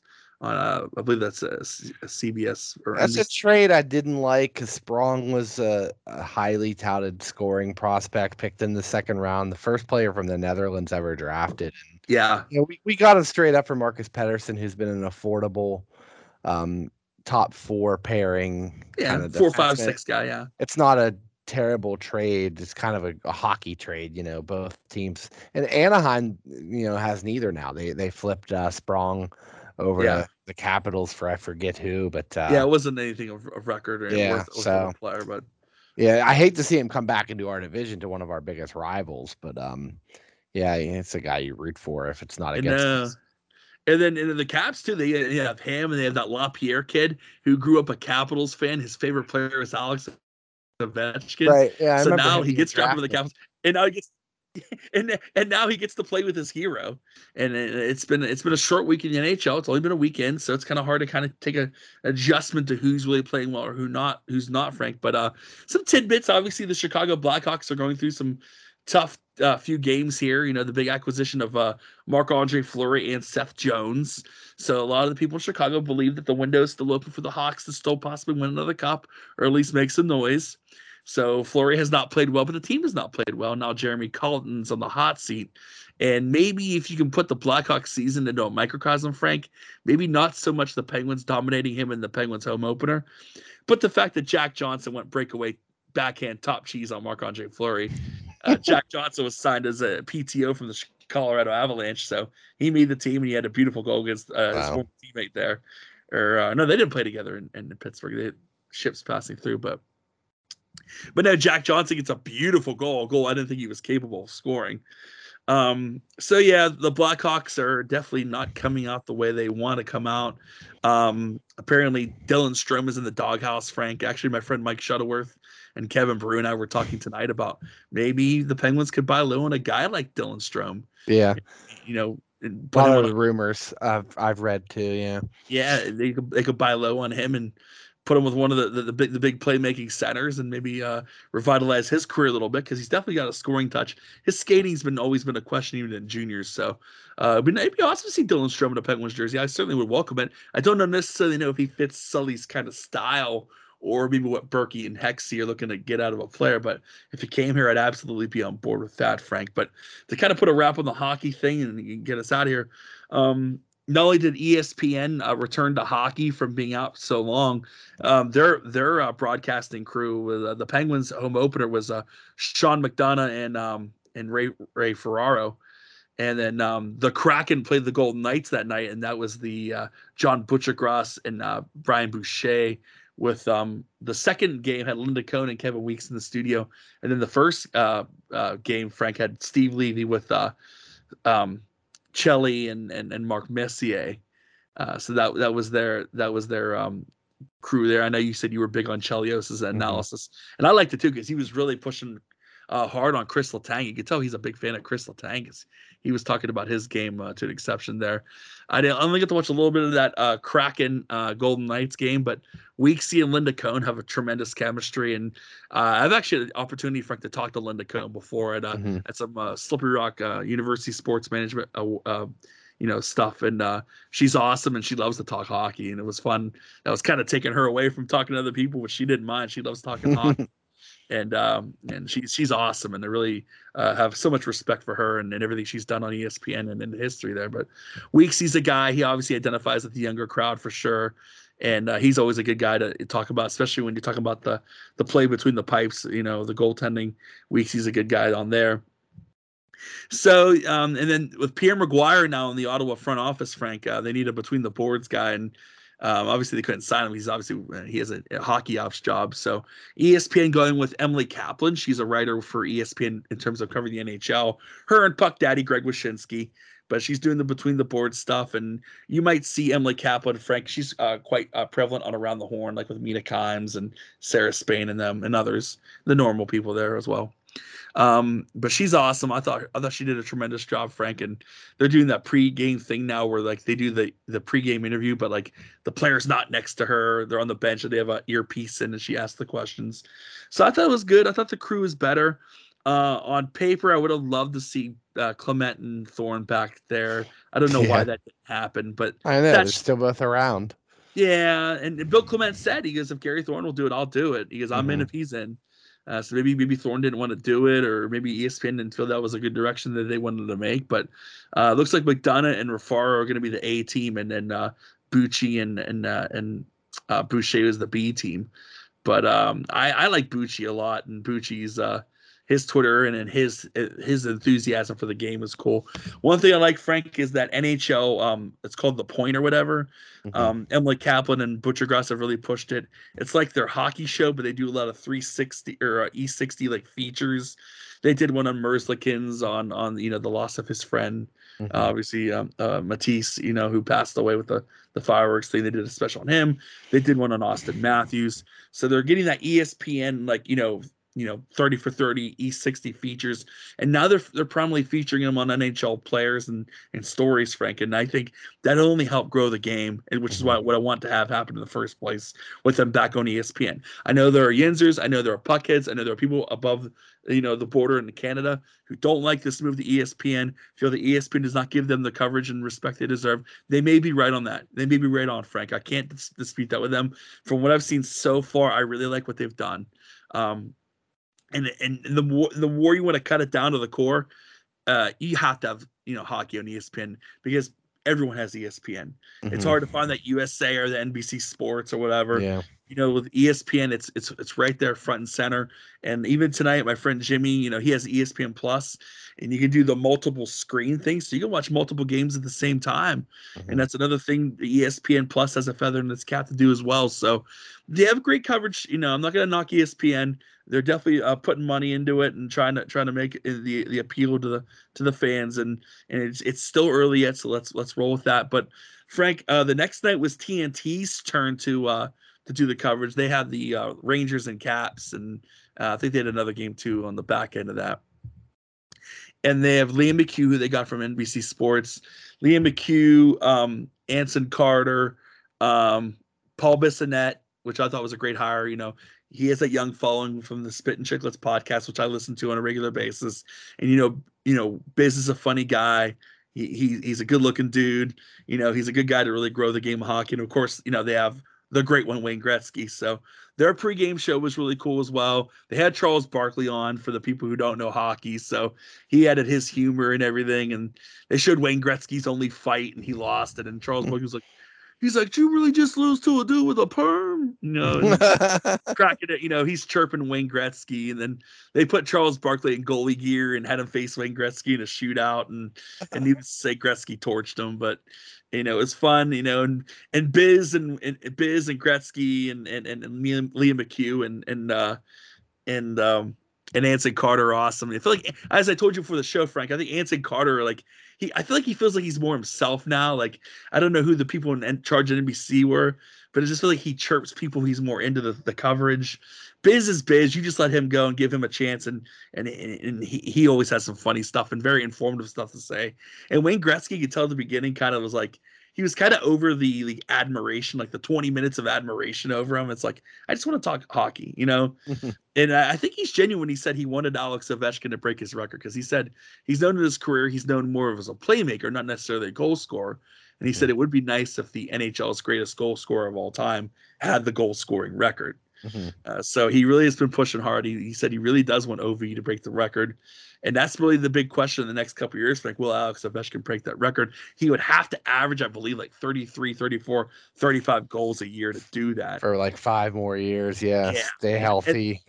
And I posted something on Facebook, and I stand by it. I'm a Penguins fan. You're a Penguins fan. I would love to see it happen. Ovi's so electric, and even as a rival, fan of a rival that he plays against, it's so thrilling to watch him play and the goals that he scores. And it's awesome, and it's awesome to see him play, and I hope he continues to do it. But real quickly, the Seattle Kraken, obviously they're the other story, coming into the league. And we saw who scored the actual first goal in Kraken history in the preseason. But do you know who scored the actual regular season first goal in Kraken history? I do not. I was not watching that. I got him. Game. Yeah, we got. It was actually Ryan Donato. Okay. Ryan Donato. He was a late signing. He was not an expansion draft pick. So. No, he was not. Interesting that a non-expansion draft pick gets the first real one in franchise history. Yeah, I didn't see that nightcap. I turned off after the Penguins Lightning game. But the Kraken, yeah. I'm excited. Their home opener is Saturday, so we're going to see Climate Pledge Arena. I'm looking forward to that as well. Finally finished in making its debut, so I hope that one is on some sort of TV here. I don't know if it or not, but and I was trying to look this up because I was going to give you a quiz, and maybe we'll cover it next game. But I will have a quiz for you next episode because I'm not going to be able to pull it up in time. But no, Frank, I'm just excited to see hockey with the new networks to get a new perspective on the coverage of the game. I've always been a fan of Pierre, and I know people don't like him, but I'm going to miss him definitely in the coverage. But I think Emily Kaplan's going to be really good for ESPN. I think she had an impressive article on Stephen Johns. Obviously, we've chronicled Johnsy's journey, and she had a great article on that a few months ago on ESPN. So if you get a chance to look that up, please do so. I think she's an incredible writer. I think Greg Wyshynski's good too. I don't necessarily know if he's good for TV. I saw him on that NHL show. He just seems kind of like awkward. I think he's just better as a writer, and good for him. God bless him. He's getting some TV time now that the NHL's on ESPN. But I just don't think he looks great on TV. Obviously, they had that show on there with Tortorella and some other people on theirs too. And I guess Tortorella is going to be obviously scrutinized to everything he says as well. So, but no, Frank, I'm just, obviously you can tell, you can hear my excitement, and I'm looking forward to seeing more hockey, and hopefully, I'll have a little bit of a lull in my schedule here. I'll be able to watch a lot more hockey, and I hope the Penguins just keep rolling on, man. And I think they really need to build a margin here. So in case some stuff happens, they'll have something to kind of get back to it. So, but. No, Frank, just one weekend, there's some ups and downs and some stuff, but a whole lot of season to go, and I'm looking forward to seeing what transpires. Yeah, great hockey talk segment, Bronson, as always, and I'm excited, too. I'm a big hockey fan as well, and just excited to see the Penguins doing this well so far to start, and catching action around the league, too. I mean, like you said, Ovechkin's an interesting story, and the Kraken as well, and seeing if the big teams see if they can perform and up to expectations, like Colorado, Vegas, Tampa, Florida has high expectations. Chicago lost again today, which puts them in a further hole. So yeah, look out. At home, they lose at home to Vancouver. But Seattle and Vancouver, the home opener for the Kraken's on ESPN+. So you might have to go over to your buddy's house to watch. It's I think I'm just going to subscribe to it. I think it's time. Saturday at 10. But yeah, Bronson, hockey's exciting right now, and that kind of brings me to my final thoughts. And it's a hockey-related topic to start. It was Mike Lang night the other night at PPG Paints Arena. The Penguins did a great job at honoring the legendary Penguin broadcaster, a guy you and I grew up watching. A guy that I emulated as I played NHL 98 on the Super Nintendo. Just a guy who I can still hear his voice making power play calls like Lemieux, over to Lemieux, back to Lemieux, looking, Lemieux. Hey, shoots that scores. Just all the sayings. Me and my dad, there's so many memories watching hockey growing up with my dad. He was a huge Lang fan too. He loved the crazy sayings and what's it going to be next. And just how Mike Lang, I don't know, like, sometimes he ad-libbed them. Sometimes he probably had them predetermined before the game. But saw a great segment where Malkin visited him in the booth and brought him a milkshake because it would make me a milkshake, Malkin. I'm not even sure Mike Lang knew like if he realized that why is Geno bringing me a milkshake right now? It's all because of that saying. Because Geno in his broken English was like, I was wanted to bring you a beer, but tonight you get milkshake. But it was funny. So yeah, they had him in a private box. They took a pause out of the game, and he got a 2-minute standing ovation. He's one of the legends with Myron Cope and Bob Prince and soon to be Greg Brown, I believe, who was in attendance because they're good friends from being in the Pittsburgh sports broadcasting biz together for so long. But Mike Lang, you know, you remember how it kind of went sour as like, you know, back when it was Fox Sports Net Pittsburgh. He had the contract dispute and had to end up switching to radio for the final, you know, 10, 15 years of his career, where it turned over to Staggy, his longtime color man, switched over to play-by-play, and they brought in Bob Airey to do color. And now we have Steve Mears and Bob Airey, but and Mike Lang just up to the last year or two was doing radio and kind of has handed the torch to Josh Getzoff, who I think does a great job. I agree. I think he does a great job. But he has cited Mike Lang as a mentor and a teacher and a friend, and owes a lot of his success, as has Mears, who grew up in Pittsburgh watching Lang and kind of was inspired by him. But class gesture by the Penguins, classy move by AT&T Sportsnet. You know, they did have that kind of grudge with him. A lot of the people involved with that might not be around anymore, but they still, you know, showed him and honored him all night, despite kind of it going sideways at the end between him and the TV folks. But that was kind of cool, Bronson. And my other final thought topic, and you can jump in and give me your Lang thoughts after, but it's going to be pit football, Bronson, and I'm going to tell you this right now. I'm warning you right now. Relax. Right. I'm officially going on the record and saying with pit football, I'm not going to get too high and I'm not going to get too low anymore, because I have gotten high before when they were ranked in the top 25. They're 5-1 or, you know, 6-2, and they're ranked and they're leading the Coastal. And I think at my all-time high was when they won the Coastal in Wake Forest that year. They were 7-4. They were ranked in the top 20, and they, you know, they lost the last three. And, you know, subsequent years they lose games they should win, and they lose to a small school. And, you know, this year they lost to a small school in Western Michigan, and I was just jumping off the train. And I told our listeners, I told you, I told my family, I said, I'm done with pit.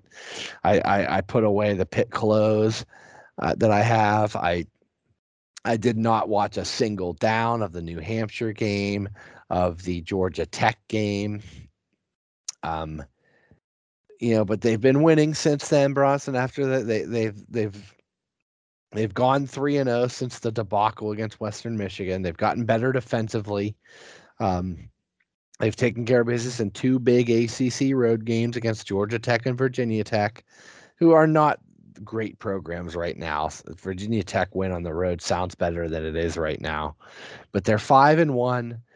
You know, what did you say? It's probably the Ravens are 5-1, and it's probably the way they should be. They probably shouldn't have won a game they won, and they probably shouldn't have lost a game they lost. Well, Pitt, if you looked at the schedule, and I'm guilty of saying this all the time, Bronson, but if you could go back and say Pitt will be 5-1 after their first six games, I think every Pitt fan in Pittsburgh would have signed up for that.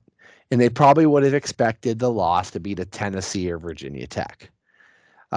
SEC road game, ACC road game, 5-1 through six. You can't beat it. Really, you can't beat it. You don't expect anybody to be 6-0. There's only a few unbeatens left in the country. So they're 5-1 after six, Bronson. And where does that sit them? Top of the Coastal, a 2-game lead atop the Coastal. So it's starting to look like maybe they're in the driver's seat to win the Coastal and get to the ACC title game. And these are things Pitt fans just ask for. As a Pitt fan, I asked for 8 or 9 wins. Somehow find your way to 10 sometime, 10 wins. It hasn't happened in 40 years. But 8 or 9 wins, relevancy in the ACC title conversation, New Year's 6 bowl possibility. You know, can you get the Peach Bowl? Can you get the Fiesta Bowl? We haven't had that since Walt Harris and Tyler Palco. Can they make some noise and just go 9-3, so maybe 10-2? I mean, now at 5-1, Bronson, with 5 to go, or with 6 to go, maybe 10-2 is a possibility. 9-3 is a possibility in a New Year's 6 bowl. I'd be ecstatic as a Pitt fan. There are games against North Carolina left. Clemson is coming up Saturday. And Clemson's not the same old Clemson. They don't have Trevor Lawrence. They're kind of having a down year. It's a bridge year until they reload on recruits. Uiagalelei at quarterback's not been as advertised. They're still going to come into Heinz Field and I think possibly win. I'm nervous about this game. It's still a bunch of five-star recruits that, you know, Clemson rolls out there. And Dabo Sweeney's going to, you know, he can outcoach Narduzzi. He's a national championship winning coach. They had Narduzzi on SportsCenter today too. Nice. So they're starting to get that national exposure, and Kenny Pickett's getting Heisman exposure. He's getting first round draft pick, top 10 draft pick exposure in some mock drafts. People comparing him to Joe Burrow, how he kind of rose as a junior and then really rose as a senior. All these things make me sound like I'm getting so high, but I'm going to stay grounded, Bronson, because I know Clemson can come in here and whoop us. It could get ugly. Clemson could come in here and win by 3 touchdowns.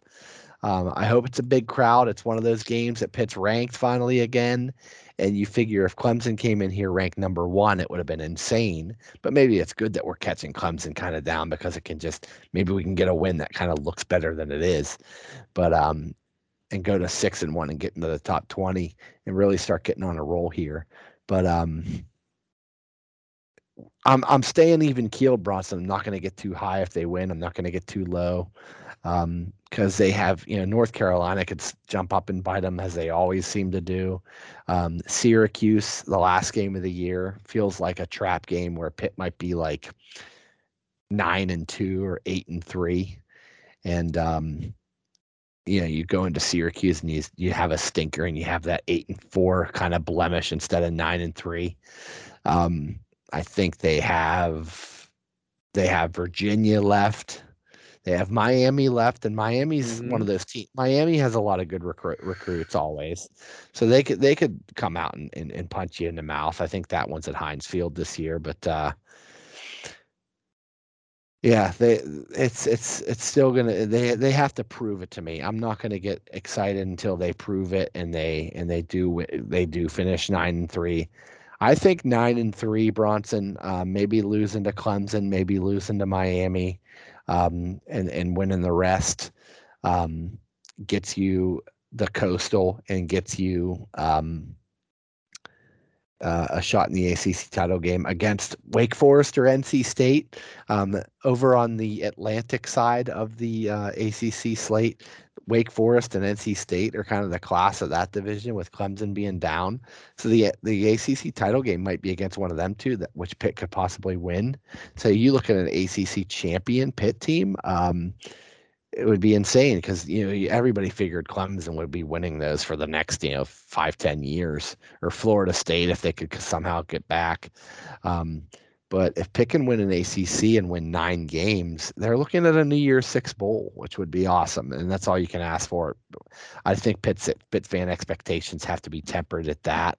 So I know you're probably starting to get kind of excited as a Pitt fan too, but I think you probably agree. It's you got to prove it. You got to win these games you're supposed to win, and start to take the bull by the horn. So that's it for my final thoughts, Bronson. Mike Lang and the Pitt Panthers, you know, both exciting things of late. It's hard to contain that excitement, because you know, now they're ranked, and it's funny because you're looking at all these like football nerd stats, like for college quarterbacks, and you just see Kenny Pickett's name on the top of every list. So it's like it's hard to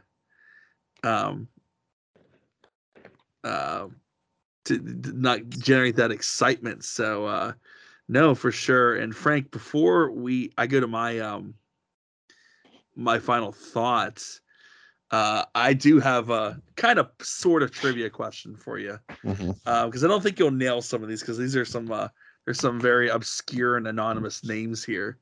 But since we talked about Ryan Donato scoring the first goal in Kraken history, I have compiled a list, and I don't know how you're gonna get in here on this. I don't know how you're gonna get on here on the first goal in expansion franchise history. Now, I only dated it back to the 90s. So I'm not going to tell you who scored the first goal in Montreal Maroons history.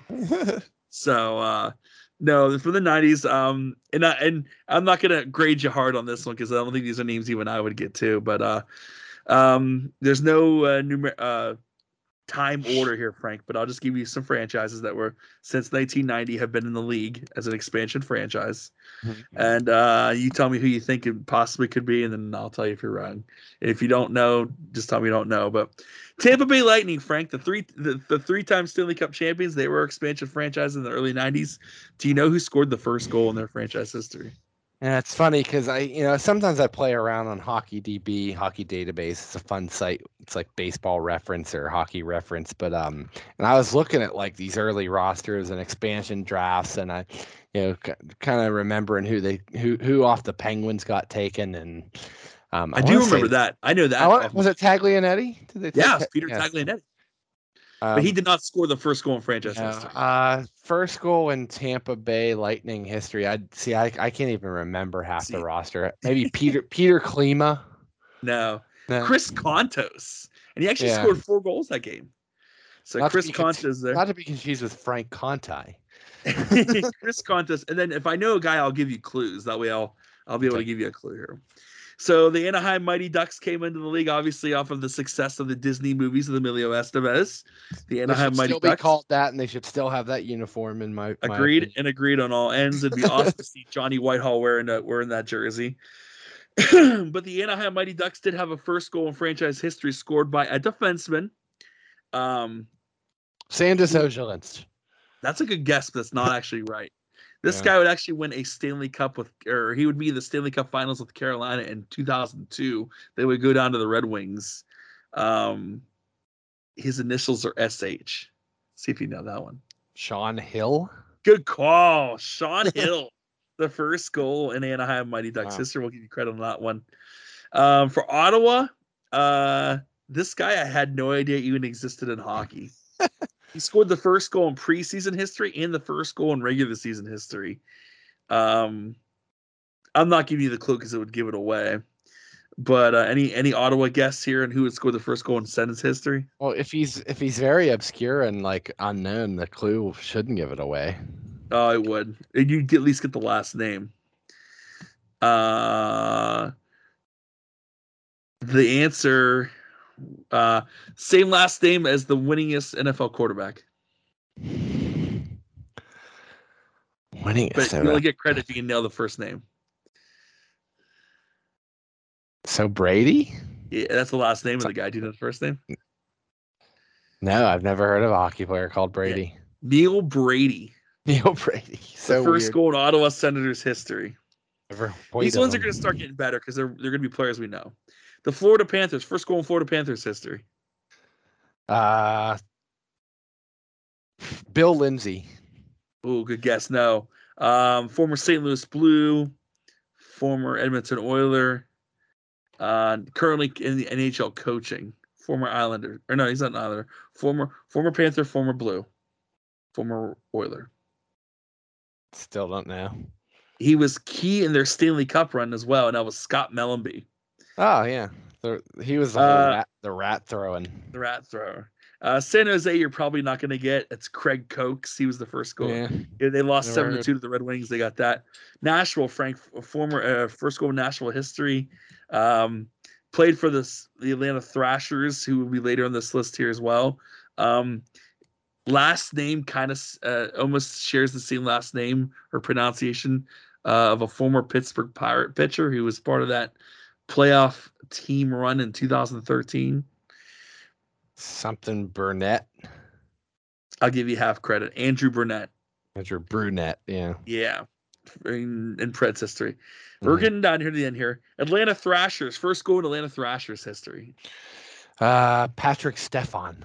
That's a good one, but that's wrong. Former Penguin. He's a former Penguin, notably known for the era of the X generation. Yes. Former Penguin, former Oiler, former Coyote. Oh, man. Kelly Buchberger? Boom. Kelly Buchberger. Wow. The first goal in Preds history. Columbus, I'm not gonna make a guess on this. Bruce Gardner. He was the first one in Columbus history. Minnesota. He's a Minnesota stable when they first came into the league. He was known, he was probably a bottom six guy. Original Minnesota Wild. Really? Yeah. Good. Gaborik? No. He was a bottom six guy. This guy's a bottom six guy. His initials are DH. Let's see if you get that one. DH, original Wild guy. Nah, nothing's coming to mind. Darby Hendrickson. Yep. And the last one, I'm not going to give you Ryan Donato. We already covered that tonight. The first goal in Vegas Golden Knights history. I should know this because I feel like I watched that game. Who was on that original? They went to the finals. William Karlsson? No. He was a one and done with the Golden Knights. And that was former Penguin James Neal. Wow. Forget he was there. Yeah, and this is funny because I just do this on the fly. I never tell Frank that we're doing something like this, so I'm sure that was a failure of a segment, but it was cool to go back and look at all the first goals in NHL expansion franchise history.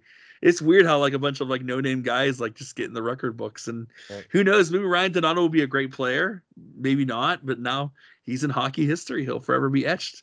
The first guy scored the goal in Kraken history, but what do you got for yours? What do you got for your final thoughts? Oh, yeah. It's simply transitioning to the final thoughts. I feel like I'd be remiss if we did not cover what has happened with the Las Vegas Raiders. Frank, I'm sure if you've listened by now, you know that Las Vegas Raiders head coach John Gruden resigned from his position.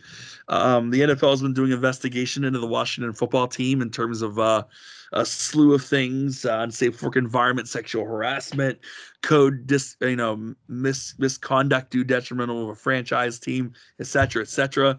So they're going through some stuff, Frank, emails, papers, things like that. The NFL did uncover emails that John Gruden, while working at ESPN, sent to Bruce Allen, the executive of the Washington football team. Some racist things, some misogynistic, homophobic things said about certain players, said about certain things sent to him. I'm sure Urban Meyer really appreciated this, as he was like on the cover of everything with his misconduct, and now Gruden pushed him to the back burner there for sure. And I think at first, Frank, when this first came out, you were probably first to say, hey, this was something that happened 10 years ago. Yes, I know racism and things like that don't have an expiration date, but it's something that was one email sent 10 years ago. He said to them anger, there's a chance for a rehabilitation thing here. Maybe, being in the league has changed him, especially with Carl Nassib coming out this year as being gay, and how the league has revolved, has really rallied around Carl Nassib, who I think is an awesome player and a person. Obviously, if you watch the Browns Hard Knocks, you really get to know what a personality Carl Nassib is. But I think, Frank, if it had stated just that one email, I think Goodell probably would have, Gruden would have apologized. He probably would have got him and Demaryius Smith in a room publicly. They would have shook hands, made things go away. But then as the weekend went on, Frank, because remember this story broke right at the end of the week. And as we got into the weekend, into Monday Night Football, the game that week, we found out that there wasn't just one email, Frank. There was many emails, some even sent as recent as 2018, where Gruden was outspoken against Colin Kaepernick, about the staging of the Rams drafting Michael Sam, just other speeches and things like that. Once those emails leaked out, Frank, it was pretty apparent that this wasn't just a one-time only thing, and something had to give. Something was going to come down.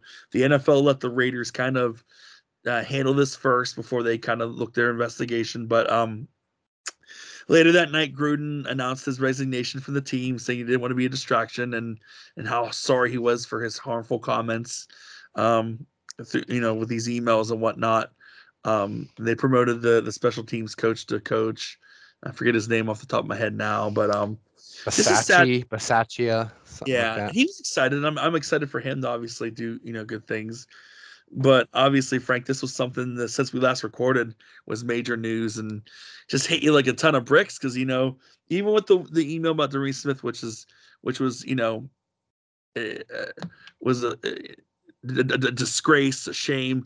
You know, it was maybe one email. You know, DeMaurice Smith is kind of a lightning wrong as the president of the NFLPA. He tends to rub people the wrong way. Those comments are not justified in any way, but maybe you can understand Gruden's frustration behind them. But once all the emails leaked, Frank, it was over. Right. There was more than just one little email. The NFL claims to have 650,000 emails. Now the question is whether that the NFL is going to release these or not. I know Derek Carr, you know, he said about John Gruden, I love the man. I don't like what he did. I love the man. I don't love the sin. And obviously Gruden needs to rehabilitate himself, or at least, you know, he needs to wake up mentally and socially and see the diversity and everything. And I heard players did make personal visits to Gruden's home to kind of get their closure with him. But no, Frank, then now the question comes whether or not, and Derek Carr said the NFL should leak every email out because I think a few people, even though what Gruden did was wrong and it absolutely should deserve his sentence, what he's going through now. A lot of people definitely have that, what's the word I'm looking for, Frank, conspiracy theory that the NFL may have been picking and choosing which emails are being leaked out. Obviously, we saw the one with Schefter.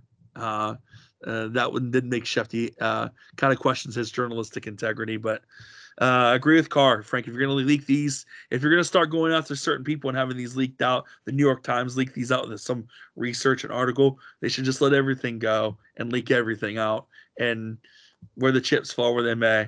And one thing, and to close this out, Frank, it's like getting late in the night here and trying to clear my throat. Mark Madden said it best too, where it's like, you know, I don't want to get on a soapbox and talk about cancel culture, and that's really not my intention with this final thought here. But, you know, Mark Madden said it best when it's like, the one problem that maybe he has with cancel culture that I echo Mark's sentiments is that cancel culture chooses and picks who they cancel. Because in the same breath that the NFL is saying that they will not tolerate these emails and slurs and remarks that Gruden made in emails, they are also having guys like Eminem and Jay-Z and things like that performing Super Bowl halftime shows. And I love their music. I full-handedly admit that I love their music.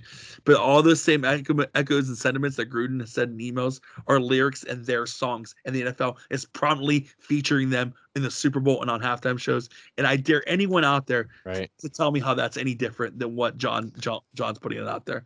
I get it. And you could say those are songs written 20 years ago. It still holds the same blemish. And I'm not mad at the people. I'm not mad at Eminem, or I'm not mad at Jay-Z. I'm not mad at anyone who for right knows. But I am questioning the NFL's ethical way of how they're dealing with this. You know, if you're gonna make it across the board, Frank, you have to make it universal. Cancel culture. I guess the one difference would be the song lyrics are not calling anybody. Yeah, they're not specifically targeted. Yeah, but it's still coming after a group of people, and I'm not defending Gruden, Frank. You know, I love to do the Gruden voice, and I know you might have to retire it now because I have to retire it. But I mean, at my core, I always found Gruden entertaining, but at his core, as a football coach, I have always kind of found him to be a little bit of a meathead. You know, it's fun to make fun of him because, you know, or not make fun of him, do the voice because it's funny, and some of his comments are funny. And I think he's a smart guy and he knows a lot about football. But I do think in how he handles people, I do think he can be a little bit of a narcissistic meathead. And obviously, Frank, it came out in these emails. And and will John Gruden work again? It's hard to imagine that being a possibility as we stand here recording it October 21st, almost hitting midnight here. But you know, if guys like Kyle Larson can get another chance, or all these other people, you know, Gruden may have to go away for at least a few years.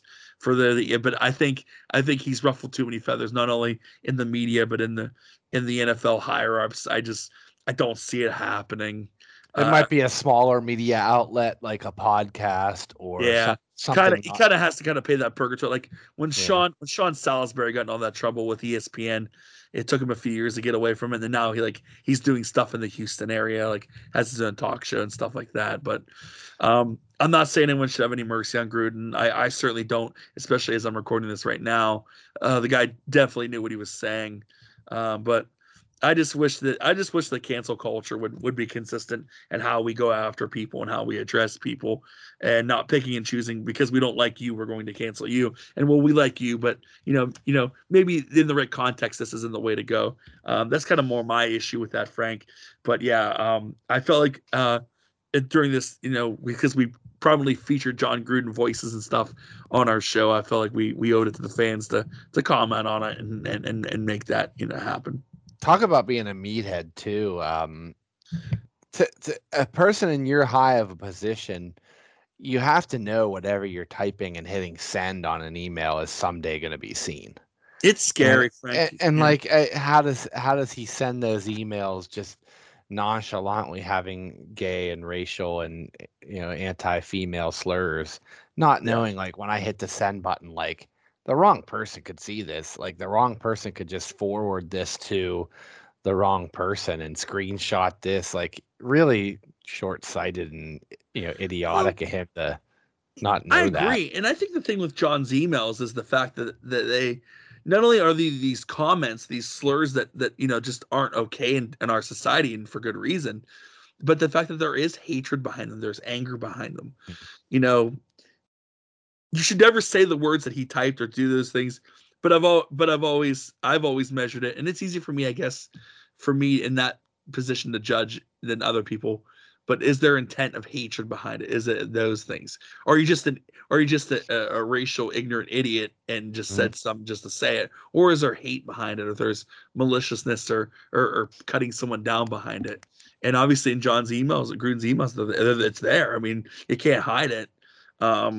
And it's just, and I'll tell you who I really feel for it, and kind of closing this off, Frank, is obviously the Raiders organization, you know, guys like Derek Carr, and they started out so well, and obviously they took a couple games back, but you know, those guys now, they're Mark Davis, the owner, who took a chance on them. I mean, yeah, their entire franchise is left in disarray now with all this, and now having to make an adjustment, and now they're having this huge distraction, which was behind a great story of how good the Raiders are doing and the recovery of Darren Waller and how he's become one of the premier tight end of football through all, you know, his drug addiction and his depression and all those things.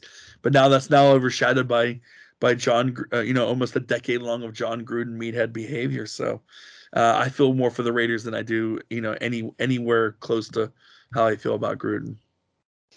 Oh, Bronson, great job by you to bring that topic to light. And, you know, we have joked about Gruden, and we've been a fan of his on this show. But yeah, we'll probably have to tie a bow on the impressions and the talking about him for a long time now. It's kind of sad. He's gonna Tampa Bay Buccaneers took him out of their Ring of Honor. He's just kind of. And quickly comment before you move on with that. Mm-hmm. They took him out of the Ring of Honor. I don't want to call out the Buccaneer brass or anything. I think it's a little easier to pull John Gruden out of the Ring of Honor now that Bruce Arians won a Super Bowl with Tom Brady. I wonder if that didn't happen, if they would still have done that. But at least they did do it, and obviously in a position to do so on that front for sure, Frank.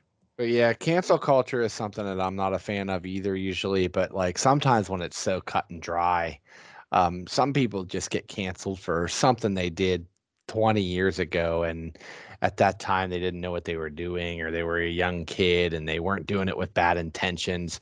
But nobody's perfect, Frank. This one, I mean, it is the proofs in the pudding. The emails are there. And it's not joking around. It is kind of malicious from what I hear. I haven't read any of them, but it's not really cancel culture. This one's just like, you know, culture just, this is competency, this is like being ignorant, not being ignorant. So I think everybody would agree, and he agreed. He stepped down, he didn't fight it, so, but sad all around. You hate to see it happen, and hopefully it's a learning experience, and others think before they send a tweet, before they send an email, and hopefully just that line of thinking just stops altogether.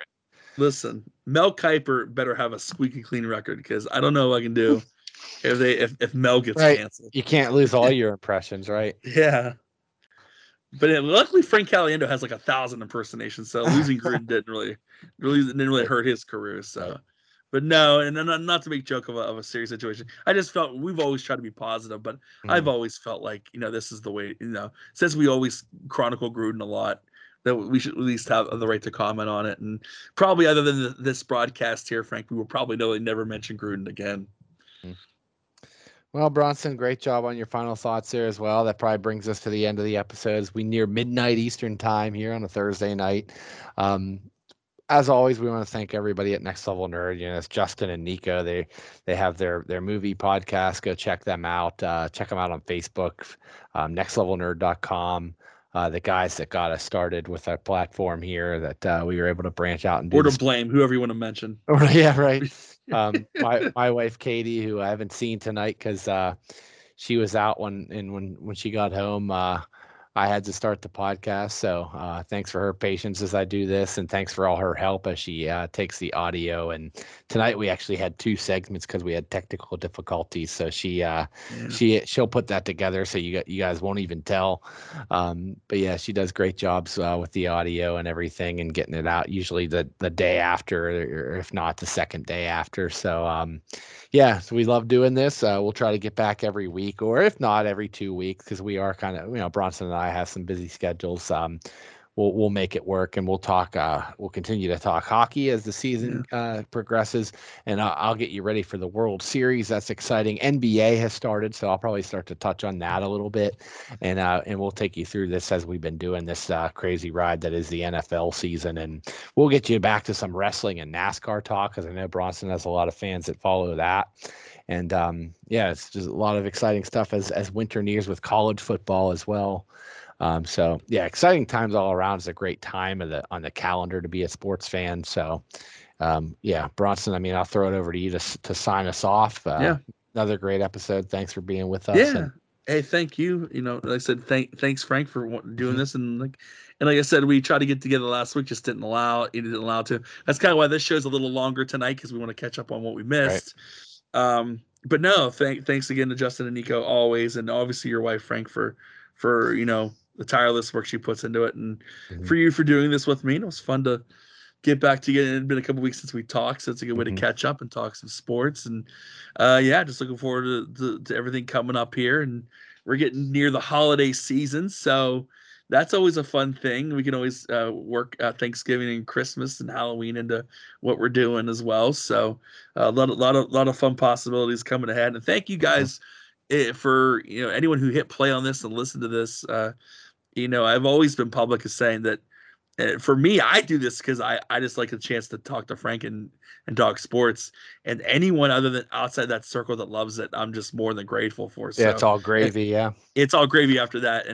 And so I thank you guys all for tuning in. And if you're trying to get the word out or telling your friends, I know some of my friends tell their friends, and it spreads, right? That's how you got us over 1,000 streams. Let's go for 2. Let's go for more.